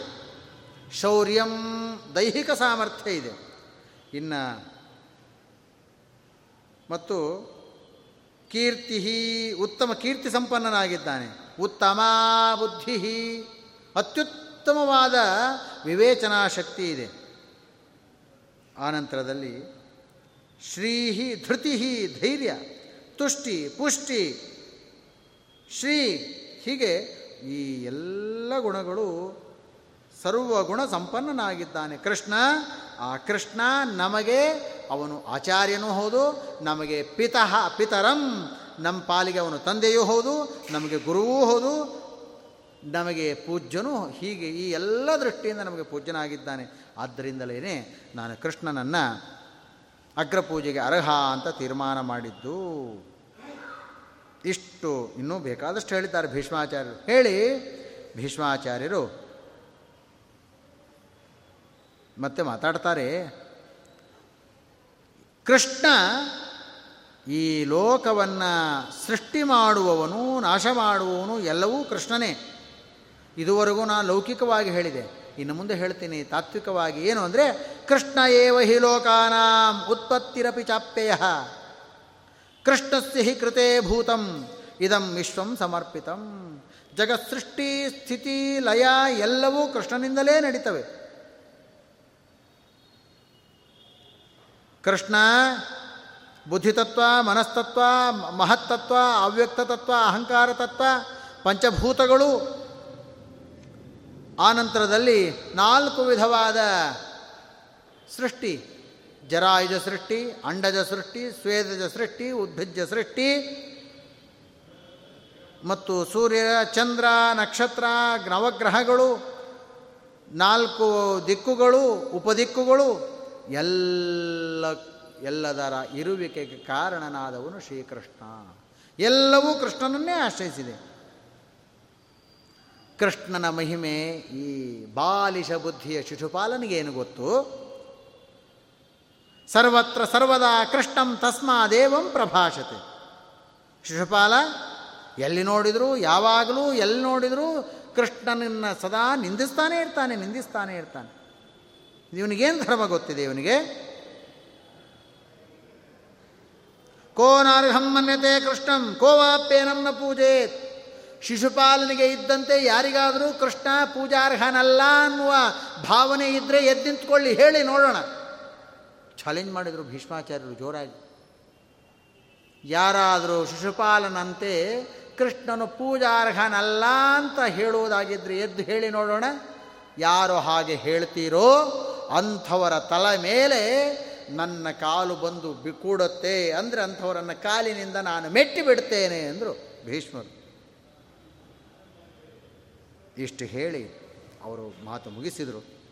ಅದಾದ ಮೇಲೆ ಸಹದೇವ ಮಾತಾಡ್ಲಿಕ್ಕೆ ಶುರು ಮಾಡಿದ. ಸಹದೇವ ಮಾತಾಡ್ತಾನೆ,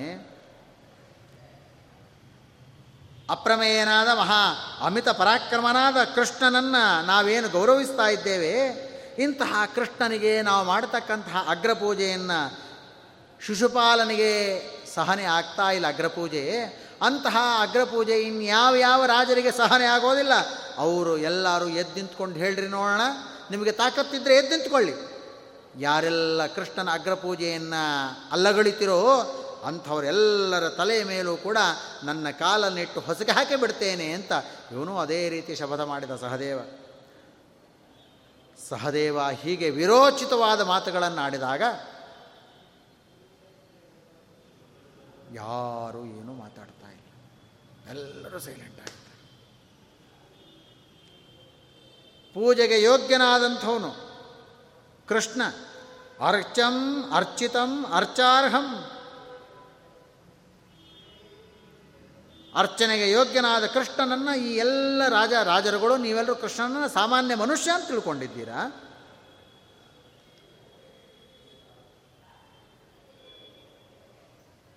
ಕೃಷ್ಣ ಹಾಗೆ ಸಾಮಾನ್ಯ ಮನುಷ್ಯ ಅಂತ ತಿಳ್ಕೊಳ್ಬೇಡಿ. ಕೃಷ್ಣನಲ್ಲಿ ಇರುವಷ್ಟು ಸಾಮರ್ಥ್ಯ ಯಾರಲ್ಲಿದೆ? ಯಾರಲ್ಲೂ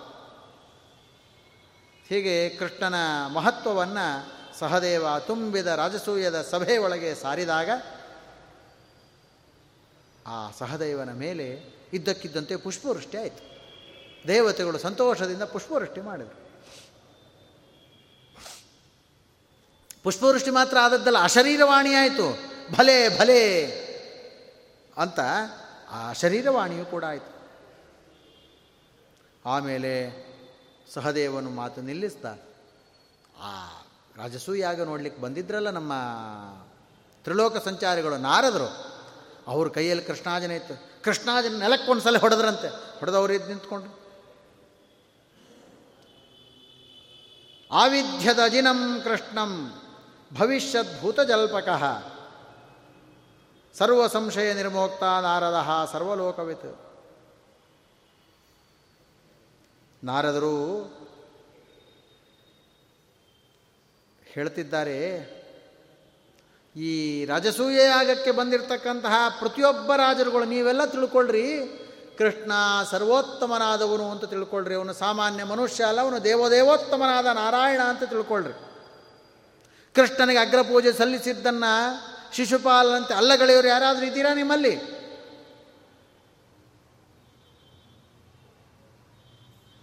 ಎಂಬುದಾಗಿ ಅವರು ಕೂಡ ಈ ರೀತಿ ಮಾತಾಡ್ತಾ ಇದ್ದಾರೆ.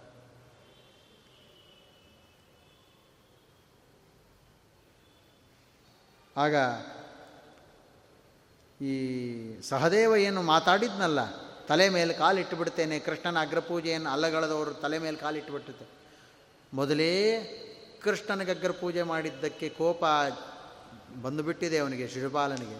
ಸಹದೇವನ ಮಾತು ಕೇಳಿದ್ರು ನಿನ್ನನ್ನು ತುಳಿದು ಹಾಕಿ, ನಿಮ್ಮನ್ನು ತುಳಿದು ಹಾಕಿಬಿಡ್ತೇವೆ ಅನ್ನಲ್ಲ ಮತ್ತಷ್ಟು ಕೋಪ ಜಾಸ್ತಿ ಆಯಿತು, ಕಣ್ಣು ಕೆಂಪಗಾಯಿತು.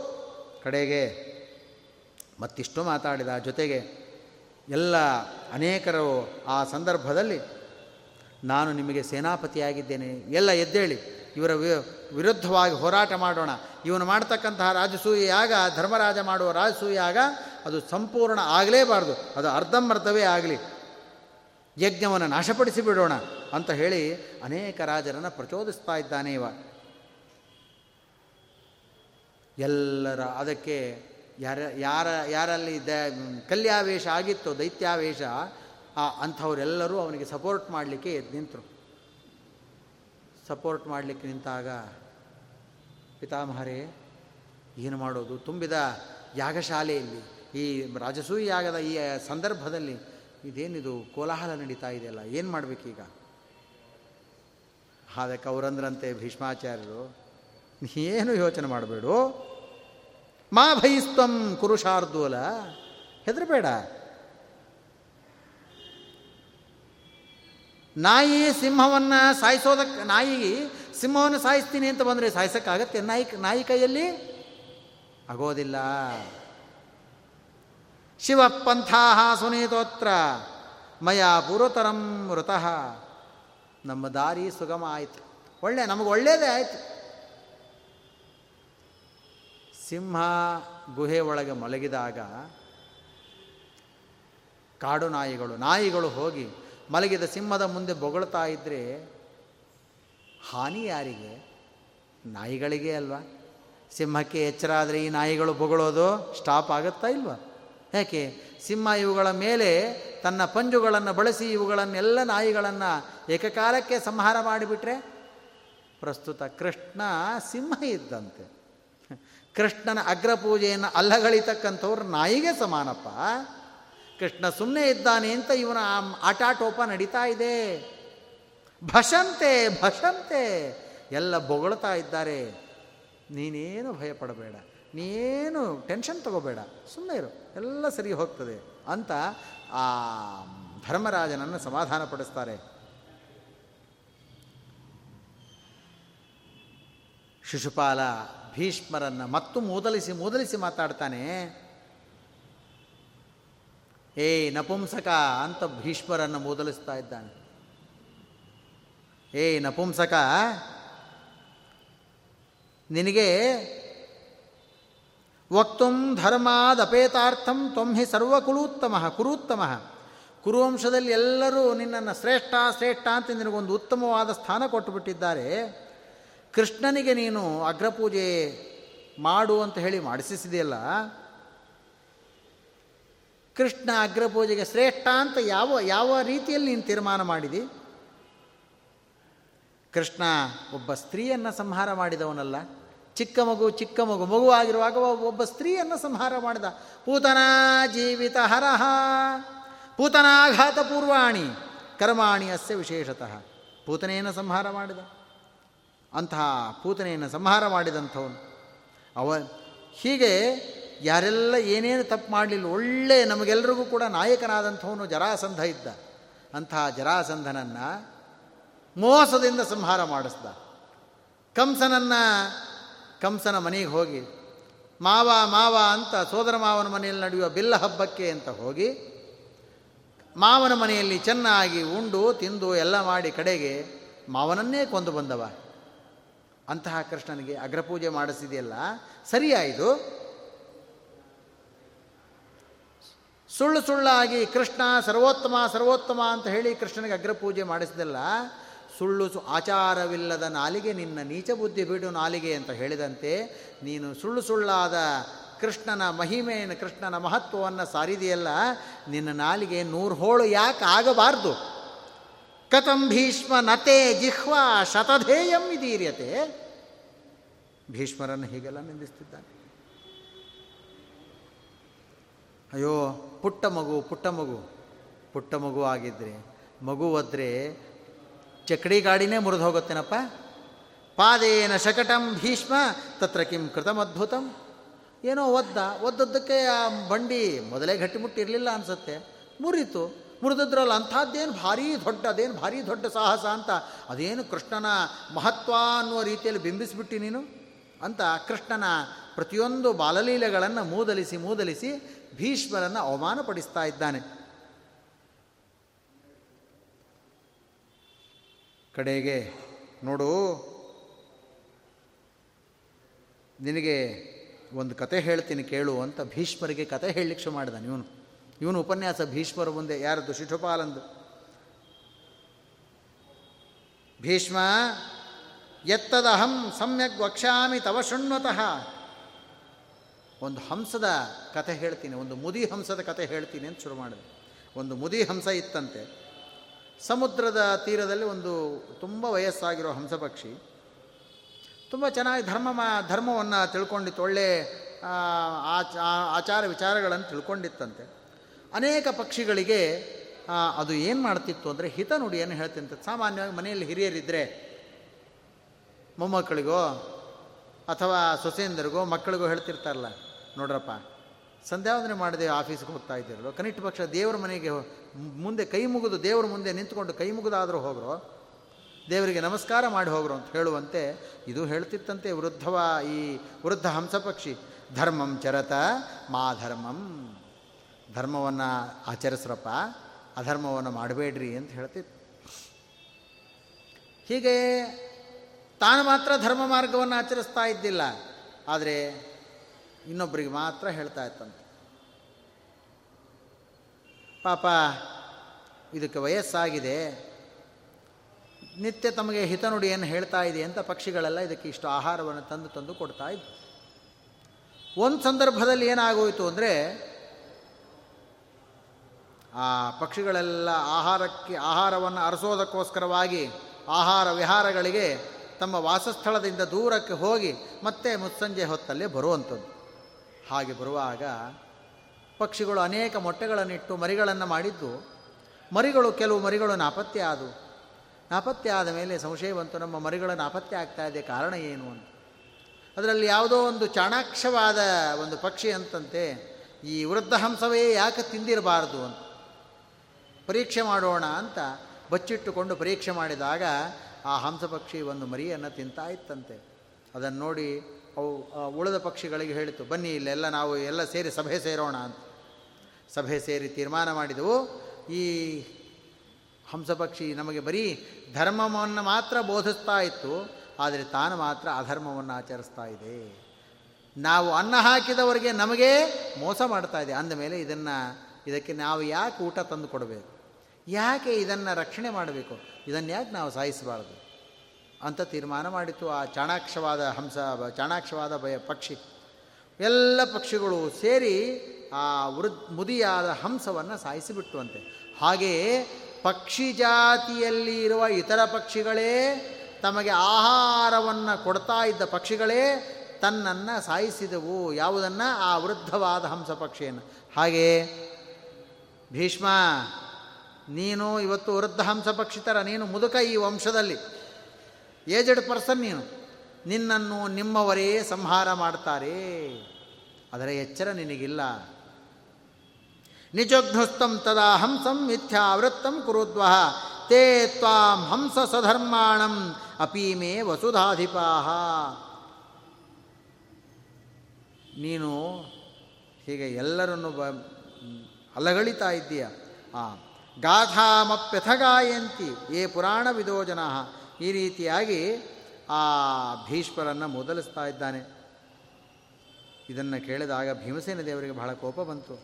ಭೀಮಸೇನ ದೇವರು, ಇನ್ನೇನು ಎದ್ದು ಇವನನ್ನು ಸಂಹಾರ ಮಾಡೇ ಬಿಡಬೇಕು ಶಿಶುಪಾಲನನ್ನು ಅಂತ ಹೊರಟರು. ಭೀಷ್ಮಾಚಾರ್ಯ ಹೋಗಿ ಭೀಮಸೇನ ದೇವರನ್ನು ತಡೆದ್ರಂತೆ. ತಡೆದು, ಬೇಡ, ಬಾ. ಇನ್ನು, ಇನ್ನೂ ಯಾಕೆಂದರೆ ಒಂದು ಪಾಪದ ಕೂಡ ತುಂಬಲಿಲ್ಲ ಇನ್ನು. ಕೃಷ್ಣನಿಂದಲೇ ಸಂಹಾರ ಆಗಬೇಕು. ಯಾಕೆಂದರೆ ಅವನು ಹಾಗೇ ವರ ಪಡೆದು ಬಂದಿದ್ದಾನಲ್ಲ. ನಾನು ನಿನ್ನ ದ್ವೇಷಿಯಾಗಿ ಹುಟ್ಟಿದರೂ ಕೂಡ ನಿನ್ನಿಂದಲೇ ಸಂಹಾರ ಹೊಂದಬೇಕು ಅಂತ.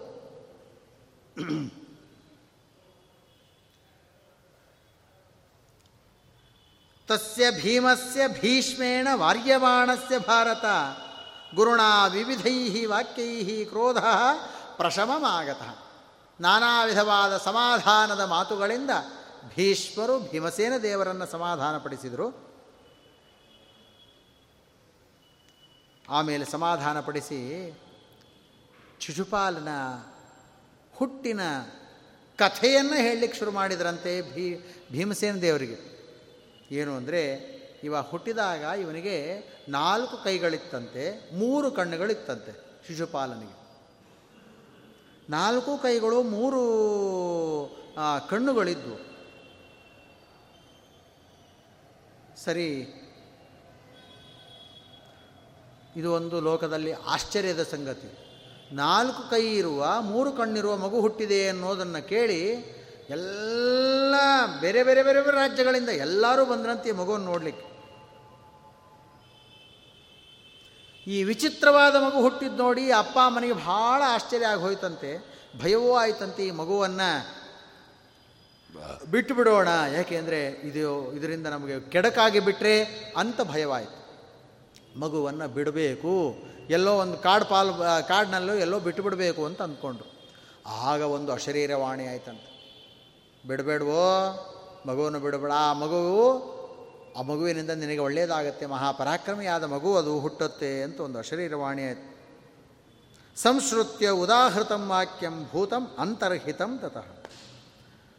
ಹೀಗೆ ಅಶರೀರವಾಣಿಯಾದ ಮೇಲೆ ಮಗುವನ್ನು ಬಿಡಬೇಕು ಅಂತ ತೀರ್ಮಾನ ಮಾಡಿದಂತಹ ರಾಜ ಶಿಶುಪಾಲನ ತಂದೆ, ಆ ಮಗುವಿನ ಮೇಲೆ ಪುತ್ರ ಸ್ನೇಹವನ್ನು ತೋರಿಸಲಿಕ್ಕೆ, ಮಗುವಿನ ಮೇಲೆ ವಾತ್ಸಲ್ಯವನ್ನು ತೋರಿಸಲಿಕ್ಕೆ ಶುರು ಮಾಡಿದ ಆದರೆ ಅಶರೀರವಾಣಿ ಇಷ್ಟು ಮಾತ್ರ ಹೇಳಲಿಲ್ಲ, ಮತ್ತೂ ಮುಂದೆ ಹೇಳುತ್ತಂತೆ. ಈ ಮಗುವಿಗೆ ಬಾಲ್ಯದಲ್ಲಿ ಏನು ಭಯ ಇಲ್ಲ, ಆದರೆ ಆ ಮಗುವಿಗೆ ಒಂದಲ್ಲ ಒಂದು ದಿವಸ ಆಯು ಅಸ್ತ್ರಗಳಿಂದ ಅವ ಸಾಯ್ತಾನೆ. ಯಾರ, ಹೌದು, ಅಸ್ತ್ರಗಳಿಂದ ಸಾಯ್ತಾನೆ. ಅಷ್ಟೇ ಅಲ್ಲದೆ, ಆವಾಗ ಆ ತಾಯಿ ಕೇಳಿದ್ರಂತೆ ಅಶರೀರವಾಣಿಯಾದ ನೀನು ಯಾವ ದೇವತೆಯೋ ನನಗೆ ಗೊತ್ತಿಲ್ಲ. ನಾನು ಒಂದು ನಿನ್ನಲ್ಲಿ ಪ್ರಶ್ನೆ ಕೇಳಬೇಕು ಅಂತ ಇದ್ದೇನೆ. ನನ್ನ ಮಗುವಿಗೆ ಶಸ್ತ್ರದಿಂದ, ಇದು ಯಾವುದೋ ಒಂದು ಅಸ್ತ್ರದಿಂದ ಸಾವು ಬರುತ್ತೆ ಅಂತ ಹೇಳಿದೆಲ್ಲ. ಆ ಅಸ್ತ್ರ ಯಾರು ಪ್ರಯೋಗಿಸ್ತಾರೆ? ಅಸ್ತ್ರ ಪ್ರಯೋಗಿಸುವ ವ್ಯಕ್ತಿ ಯಾರು? ಯಾವ ಅಸ್ತ್ರದಿಂದ ಅವನಿಗೆ ಸಾವು ಬರುತ್ತೆ? ಆಗ ಆ ಅಶರೀರವಾಣಿ ಹೇಳಿತು ಯಾರು ನಿನ್ನ ಮಗುವನ್ನು ಎತ್ತಿಕೊಂಡು ನಿನ್ನ ಮಗುವನ್ನು ನೋಡಲಿಕ್ಕೆ ಎಲ್ಲರೂ ಬರ್ತಾರಲ್ಲ? ಅನೇಕ ರಾಜ್ಯದಿಂದ ಅನೇಕರು ಬಂದಿದ್ದಾರೆ. ನಿನ್ನ ಮಗುವನ್ನು ನೋಡುವ ಉದ್ದೇಶದಿಂದ ಯಾವ್ಯಾವ ರಾಜ್ಯದಿಂದ ಯಾರ್ಯಾರು ಬರ್ತಾರೋ, ಯಾರು ಎತ್ತಿಕೊಂಡಾಗ ನಿನ್ನ ಮಗುವಿನ ನಾಲ್ಕು ಕೈಗಳಲ್ಲಿ ಎರಡು ಕೈ ಬಿದ್ದು ಹೋಗುತ್ತೋ? ಎರಡು ಕೈ ಆ ಶರೀರದಿಂದ ಕಳಚಿಕೊಳ್ಳುತ್ತೆ. ಕಣ್ಣು ಅದೃಶ್ಯವಾಗುತ್ತೋ? ಅಂಥವನೇ ನಿನ್ನ ಮಗುವಿಗೆ ಸಂಹಾರಕ, ಅವನೇ ನಿನ್ನ ಮಗುವಿನ ನಾಶಕ. ಯಾರೆಲ್ಲ ಈ ಮಗುವನ್ನು ವಿಚಿತ್ರವಾದ ಮಗು ನೋಡ್ಲಿಕ್ಕೆ ಬಂದರು, ಎಲ್ಲರಿಗೂ ಮಗುವನ್ನು ಕೊಡ್ತರು ಎಲ್ಲರೂ ಎತ್ಕೊಂಡ್ರು. ಯಾರು ಎತ್ಕೊಂಡ್ರು ಮಗುವಿನ ಕೈ ಬೀಳಲಿಲ್ಲ, ಕಣ್ಣು ಅದೃಷ್ಟನೂ ಆಗಲಿಲ್ಲ. ಇದು ದ್ವಾ, ಇದಕ್ಕೂ ಕೂಡ ಗೊತ್ತಾಯಿತು. ದ್ವಾರಕೆಗೂ ವಿಷಯ ಗೊತ್ತಾಯಿತು. ಎಲ್ಲ ಯಾದವರಿಗೆ ಗೊತ್ತಾಯಿತು. ಕಡೆಗೆ ಈ ಶಿಶುಪಾಲನ ತಾಯಿ ಸೋದರತ್ತೆ ಆಗಬೇಕು ಕೃಷ್ಣನಿಗೆ. ವಸುದೇವನ ತಂಗಿ ಅವಳು ಹಾಗಾಗಿ ಸೋದರತ್ತೆಗೆ ಮಗು ವಿಚಿತ್ರವಾದ ಮಗು ಹುಟ್ಟಿದೆ ಅಂತ ನೋಡಲಿಕ್ಕೆ ಕೃಷ್ಣಬಲರಾಮರು ಬಂದರು. ಬಂದಾಗ ಉಭಯ ಕುಶಲೋಪರಿ ಮಾತಾಡ್ತಾ ಮಾತಾಡ್ತಾ ಮಾತಾಡ್ತಾ ಕೃಷ್ಣನ ಕೈಯಲ್ಲಿ ನೋಡು ಕೃಷ್ಣ, ನನ್ನ ಮಗುವನ್ನು ನೋಡು ಅಂತ ಕೃಷ್ಣನ ಕೈಯಲ್ಲಿ ಕೊಟ್ಲಂತೆ. ಶಿಶುಪಾಲನ ತಾಯಿ, ಕೃಷ್ಣ ಎತ್ತು, ಕೃಷ್ಣನ ತೊಡೆ ಮೇಲೆ ಮಗು, ಕೃಷ್ಣನ ತೊಡೆ ಮೇಲೆ ಹೀಗೆ ಇಡ್ತಾ ಇದ್ದಂಗೆ ಆ ಮಗುವಿನ ಎರಡು ಕೈಗಳು ಬಿದ್ದು ಹೋದವು. ಆ ಹಣೆ, ಮೂರನೇ ಕಣ್ಣು ಅದೃಶ್ಯ ಆಗೋಯ್ತು ಗಾಬರಿ ಶುರುವಾಗ್ಬಿಡ್ತು ಇವಳಿಗೆ. ಶುರುವಾಗಿ, ಕೃಷ್ಣ, ನನಗೆ ತುಂಬ ಭಯ ಆಗ್ತಾ ಇದೆ, ನಿನ್ನ ಹತ್ರ ನಾನು ಒಂದು ವರ ಬೇಡ್ತೀನಿ. ಏನಮ್ಮ? ಏನು ಬೇಕು ವರ ಕೇಳು. ನಾ ಕೊಡ್ತೀನಿ. ಕೃಷ್ಣ ಹೀಗೊಂದು ಅಶರೀರವಾಣಿಯಾಗಿದೆ. ನನ್ನ ಮಗು ಎಷ್ಟು ತಪ್ಪು ಮಾಡಿದರೂ ಕೂಡ ನೀನನ್ನು ಅದನ್ನು ಮನ್ನಿಸ್ಬೇಕಪ್ಪ, ಕ್ಷಮಿಸ್ಬೇಕಪ್ಪ. ಅತ್ತೆ, ಸೋದರತ್ತೆ, ಯಾಕೆ ಭಯ ಪಡ್ತೀರಾ? ಭಯಪಡಬೇಡಿ. ನಿನ್ನ ಮಗು ನೂರು ತಪ್ಪು ಮಾಡೋ ಮಾಡಿದರೂ ನಾನು ಸಹಿಸ್ಕೊಳ್ತೇನೆ. ನೂರು ತಪ್ಪು ಮಾಡುವವರೆಗೆ ನಾನು ಸಹಿಸ್ಕೊಂಡೇ ಇರ್ತೇನೆ. ನೀವೇನು ಭಯಪಡಬೇಡಿ. ಅಲ್ಲಿವರೆಗೂ ನಿಮ್ಮ ಮಗನಿಗೆ ನಾನು ಏನೂ ಮಾಡೋದಿಲ್ಲ. ಅವಳೇನು ಅಂದ್ಕೊಂಡ್ಬಿಟ್ಲು? ನೂರು ತಪ್ಪು ಮಾಡುವವರೆಗೂ ನಾನು ಸಹಿಸ್ಕೊಂಡಿರ್ತೇನೆ ಅಂದರೆ, ಓ, ನೂರು ತಪ್ಪು ಎಲ್ಲಿ ಮಾಡ್ತವೆ? ಮನುಷ್ಯರು ನೂರು ತಪ್ಪು ಎಲ್ಲಿ ಮಾಡ್ತಾರೆ? ಏನೋ ಅವನು ತಪ್ಪು ಮಾಡಲ್ಲ ಅಂತೂ ಕೃಷ್ಣನಿಂದ ಅವನಿಗೇನು ಭಯ ಇಲ್ಲ ಅಂತ ತಿಳ್ಕೊಂಬಿಟ್ಟು ಹೀಗೆ ಇಷ್ಟೆಲ್ಲ ತ್ರಕ್ಷಂ ಚತುರ್ಭುಜಂ ಶಿಶುರಂಕೆ ಸಮಾರೂಢ. ಅದಾಯ್ತಲ್ವಾ? ಇಷ್ಟು ಅವಳು ಹೇಳಿದ ಮ, ಕೃಷ್ಣ ಹೇಳಿದ ಅಪರಾಧ ಶತಂ ಕ್ಷಾಮ್ಯಂ ಮಯಾಖ್ಯಸ್ಯ ಪಿತೃಶ್ವಸಃ ಪುತ್ರಸ್ಯ ತೇ ವದಾರ್ಹಾಣ ಮಾತ್ವಂ ಶೋಕೆ ಮನಃಕೃತ. ಇಷ್ಟೆಲ್ಲ ಶಿಶುಪಾಲನ ಕಥೆಯನ್ನು ಭೀಷ್ಮರು ಹೇಳಿದರು. ಆದ್ದರಿಂದ ಕೃಷ್ಣನೇ ಇವನ ಸಂಹಾರಕ ಅಂತ ಭೀಷ್ಮರ ಮಾತಿನಲ್ಲಿ ಈಗ ಏನಾಯಿತು? ನಮಗೆ ಅರ್ಥ ಆಯಿತು. ಕೃಷ್ಣನೇ ಇವನ ಸಂಹಾರ. ಭೀಮಸೇನ ದೇವರು ಅಲ್ಲಿಗೆ ಅವನ ಸಂಹಾರ ಮಾಡಲಿಕ್ಕೆ ಹೋಗಲಿಲ್ಲ ಮುಂದೆ ಶಿಶುಪಾಲ ಮತ್ತಷ್ಟು ಕೃಷ್ಣನನ್ನು ನಿಂದಿಸ್ತಾನೆ. ನಿಂದಿಸಿದಾಗ ಅವನ ನೂರು ಅಪರಾಧಗಳು ನೂರಕ್ಕಿಂತಲೂ ಮಿಗಿಲಾದ ತಪ್ಪುಗಳನ್ನು ಅವನು ಮಾಡಿದ ಮೇಲೆ ಕೃಷ್ಣ ಪರಮಾತ್ಮ ಆ ತುಂಬಿದ ಸಭೆಯಲ್ಲಿ ಇವನು ಏನೇನು ಮಾಡಿದ ಅಂತ ಅವನ ಒಂದಿಷ್ಟು ಲೋಪದೋಷಗಳನ್ನು, ಅವನು ಮಾಡಿದ ಅಪರಾಧಗಳನ್ನು ಕೃಷ್ಣ ತುಂಬಿದ ಸಭೆಯಲ್ಲಿ ಹೇಳ್ತಾನೆ, ನೋಡ್ರಿ, ನನ್ನ ಮಡದಿಯಾದ ರುಕ್ಮಿಣಿಯನ್ನು ಮದುವೆ ಮಾಡಿಕೊಳ್ಳಬೇಕು ಅಂತ ಹೊರಟಿದ್ದ ಇವನು. ಅದು ತಪ್ಪಿ ಅದು ಅದು ದೈವ ಅದನ್ನು ತಪ್ಪಿಸ್ತು. ರುಕ್ಮಿಣಿ ನನ್ನ ಮಡದಿಯಾದಳು ಅಂತ ಹೀಗೆಲ್ಲ ಕೃಷ್ಣ ಹೇಳಿ, ಹೀಗೆಲ್ಲ ಮಹಾ ಅಪರಾಧಗಳನ್ನು ಮಾಡಿದ್ದಾನೆ. ಯಾರು ಯಾವಳನ್ನು ಮದುವೆ ಆಗಬೇಕು ಅಂತ ಬಯಸಿದ್ರೋ ಅಂಥವರ ವೇಷವನ್ನು ತೊಟ್ಟುಕೊಂಡು ತಾನು ಆ ರಾಜ್ಯದ ರಾಜಕುಮಾರಿಯನ್ನು ಕರ್ಕೊಂಡು ಬಂದು ತನ್ನ ಹತ್ರ ಇಟ್ಕೊಂಡ. ಹೀಗೆಲ್ಲ ಇಂಥ ಇಷ್ಟೆಲ್ಲ ಅಪರಾಧಗಳನ್ನು ಮಾಡಿದ್ದಾನೆ. ನೋಡ್ರಿ, ನಾನು ಅವನು ಎಷ್ಟು ಬೈದಿದ್ದಾನೆ, ನೀವೆಲ್ಲ ಇಷ್ಟು ಜನ ತುಂಬಿದ ಸಭೆಯಲ್ಲಿ ಇದ್ದೀರಿ. ನಾ ಅಷ್ಟು ಸಹಿಸಿಕೊಂಡಿದ್ದಲ್ಲ ಸಹಿಸ್ಕೊಂಡಿದ್ನಲ್ವ?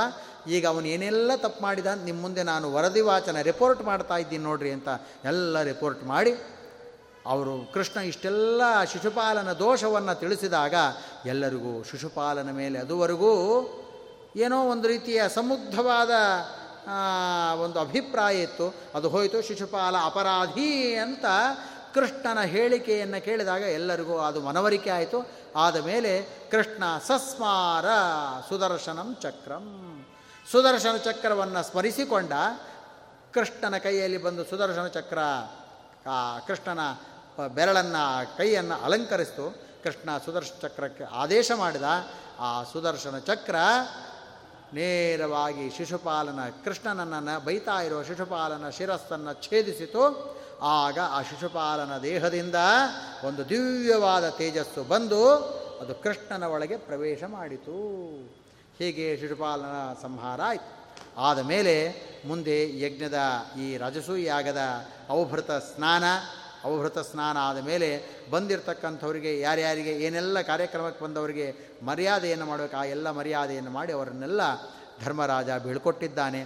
ಕೃಷ್ಣ ಪರಮಾತ್ಮನ ಹತ್ತಿರ ಬಂದು, ಕೃಷ್ಣ ಪರಮಾತ್ಮ ಅಂತಾನಂತೆ, ಧರ್ಮರಾಜ, ಇನ್ನು ಒಂದೇ ನಿಮಿಷ ಮುಗಿದು ಹೋಗುತ್ತೆ ಇದು ಕಥೆ. ಕೃಷ್ಣ, ಆ ಧರ್ಮರಾಜರ ಹತ್ರ ಅಂತಾನೆ, ಬಂದೆ ರಾಜಸೂಯಾಗ, ನಿನ್ನ ಒಂದು ನೇತೃತ್ವದಲ್ಲಿ ರಾಜಸೂಯಾಗ ನಡೀತಪ್ಪ ಅಂತ ಧರ್ಮರಾಜರಂತಾರೆ ಕೃಷ್ಣ ಅಂದ ನೀನು ರಾಜಸೂಯಾಗ ಹಮ್ಮಿಕೊಂಡಿದ್ದಿ ಸಾರ್ವಭೌಮ ಪದವಿ ಪಡ್ಕೊಂಡು ಬಹಳ ಸಂತೋಷ ಆಯಿತು. ನಮ್ಮ ಬಂಧು ನೀ ಇಷ್ಟೆಲ್ಲ. ಅದಕ್ಕೆ ಧರ್ಮರಾಜರಂತಾರೆ ಸ್ವಾಮಿ ನನಗೆ ಈ ಪದವಿ ಬಂತೆ ಹೊರತು. ನಾನು ಈ ಇದನ್ನು ರಾಜಸೂಯಾಗ ಮಾಡೋದಕ್ಕೆ ಯೋಗ್ಯತೆ ಪಡ್ಕೊಂಡೇ ಹೊರತು. ನಿನ್ನ ಕೃಪಾದೃಷ್ಟಿ ನಿನ್ನ ಅನುಗ್ರಹ ಇಲ್ಲದೆ ಹೋದರೆ ಸಕಲ ಗ್ರಹಫಲ ನೀನೇ ಸರಸಿಜಾಕ್ಷ ಅಷ್ಟೇ ಅಲ್ಲ, ನಮಗೆ ಎಲ್ಲ ರೀತಿಯಿಂದಲೂ ಕೂಡ ಎಲ್ಲ ರೀತಿಯ ನಮಗೆ ಮಾರ್ಗದರ್ಶಕನೂ, ನಮಗೆ ರಕ್ಷಕನೂ ಎಲ್ಲವೂ ನೀನೇ ಎಂಬುದಾಗಿ ಕೃಷ್ಣನನ್ನು ಪರಿಪರಿಯಾಗಿ ಸ್ತೋತ್ರ ಮಾಡ್ತಾನೆ ಆನಂತರದಲ್ಲಿ ಕೃಷ್ಣ ಪರಮಾತ್ಮ ಕುಂತಿದೇವಿ ದ್ರೌಪದಿ ದೇವಿ, ಎಲ್ಲರಿಗೂ ತಾನು ದ್ವಾರಕೆಗೆ ಹೊರಡ್ತೇನೆ ಅಂತ ಹೇಳಿ ಕೃಷ್ಣ ದ್ವಾರಕೆಗೆ ಹೊರಟಿದ್ದಾನೆ. ಈ ಕಡೆ ಕೃಷ್ಣ ಧರ್ಮರಾಜನಿಗೆ ಹೇಳಿದಂತೆ ಸಾರ್ವಭೌಮ ಪದವಿ ಸಿಕ್ಕಿದೆ, ಚಕ್ರವರ್ತಿಯಾಗಿದ್ದಿ. ಧರ್ಮ ಮಾರ್ಗವನ್ನು ಬಿಡಬೇಡ. ಪ್ರಜೆಗಳನ್ನು ಸರಿಯಾದ ರೀತಿಯಲ್ಲಿ ಪಾಲಿಸೋದನ್ನು ಜಾಗರೂಕನಾಗಿ ಪಾಲಿಸು ಎಂಬುದಾಗಿ ಕೃಷ್ಣ ಹಿತೋಪದೇಶವನ್ನು ಧರ್ಮರಾಜನಿಗೆ ನೀಡಿ. ದ್ವಾರಕೆಗೆ ಕೃಷ್ಣ ತಾನು ಕ್ಷಣ ಮಾತ್ರದಲ್ಲಿ ದ್ವಾರಕೆಗೆ ದ್ವಾರಕೆಗೆ ಕೃಷ್ಣ ಹೊರಟಿದ್ದಾನೆ ಎಂಬಲ್ಲಿಗೆ ಯಥಾಮತಿ ಶ್ಲೋಕಾಭಿಪ್ರಾಯ. ಶ್ರೀಕೃಷ್ಣಾರ್ಪಣಮಸ್ತು ಸರ್ವೇಂದ್ರಿಯ ಪ್ರೇರಕೇಣ ಶ್ರೀ ಪ್ರಾಣಪತಿನೇರಿತ ಯದವೋಚಮಹಂ ತೇನ ಪ್ರೀಯತಾಂ ಕಮಲಾಲಯ. ಅಕ್ಷಯಂ ಕರ್ಮ ಯಸ್ಮಿನ್ ಪರೇ ಸ್ವರ್ಪಿತಂ ಪ್ರಕ್ಷಯಂ ಯಾಂತ್ಯ ದುಃಖಾನಿ ಯನ್ನಾಮತಃ ಅಕ್ಷರೋ ಯೋ ಜರಃ ಸರ್ವದೈವಾಮೃತ ಕುಕ್ಷಿಗಂ ಯಸ್ಯ ವಿಶ್ವಂ ಸದಾ ಜಾದಿಕಂ ಪ್ರೀಣಯಾಮೋ ವಾಸುದೇವಂ ದೇವತಾಮಂಡಲಾಖಂಡಮಂಡನಂ ಈ ಮಹಾಭಾರತದ ಪ್ರವಚನ ಮಾಲಿಕೆ ಕರ್ನಾಟಕ ವಿದ್ಯಾ ಸಿಂಹಾಸನಾಧೀಶ್ವರರು ವ್ಯಾಸರಾಜ ಗುರುಸಾರ್ವಭೌಮರ ಪೀಠದಲ್ಲಿ ಅಧುನಾ ವಿರಾಜಮಾನರಾದಂಥವರು.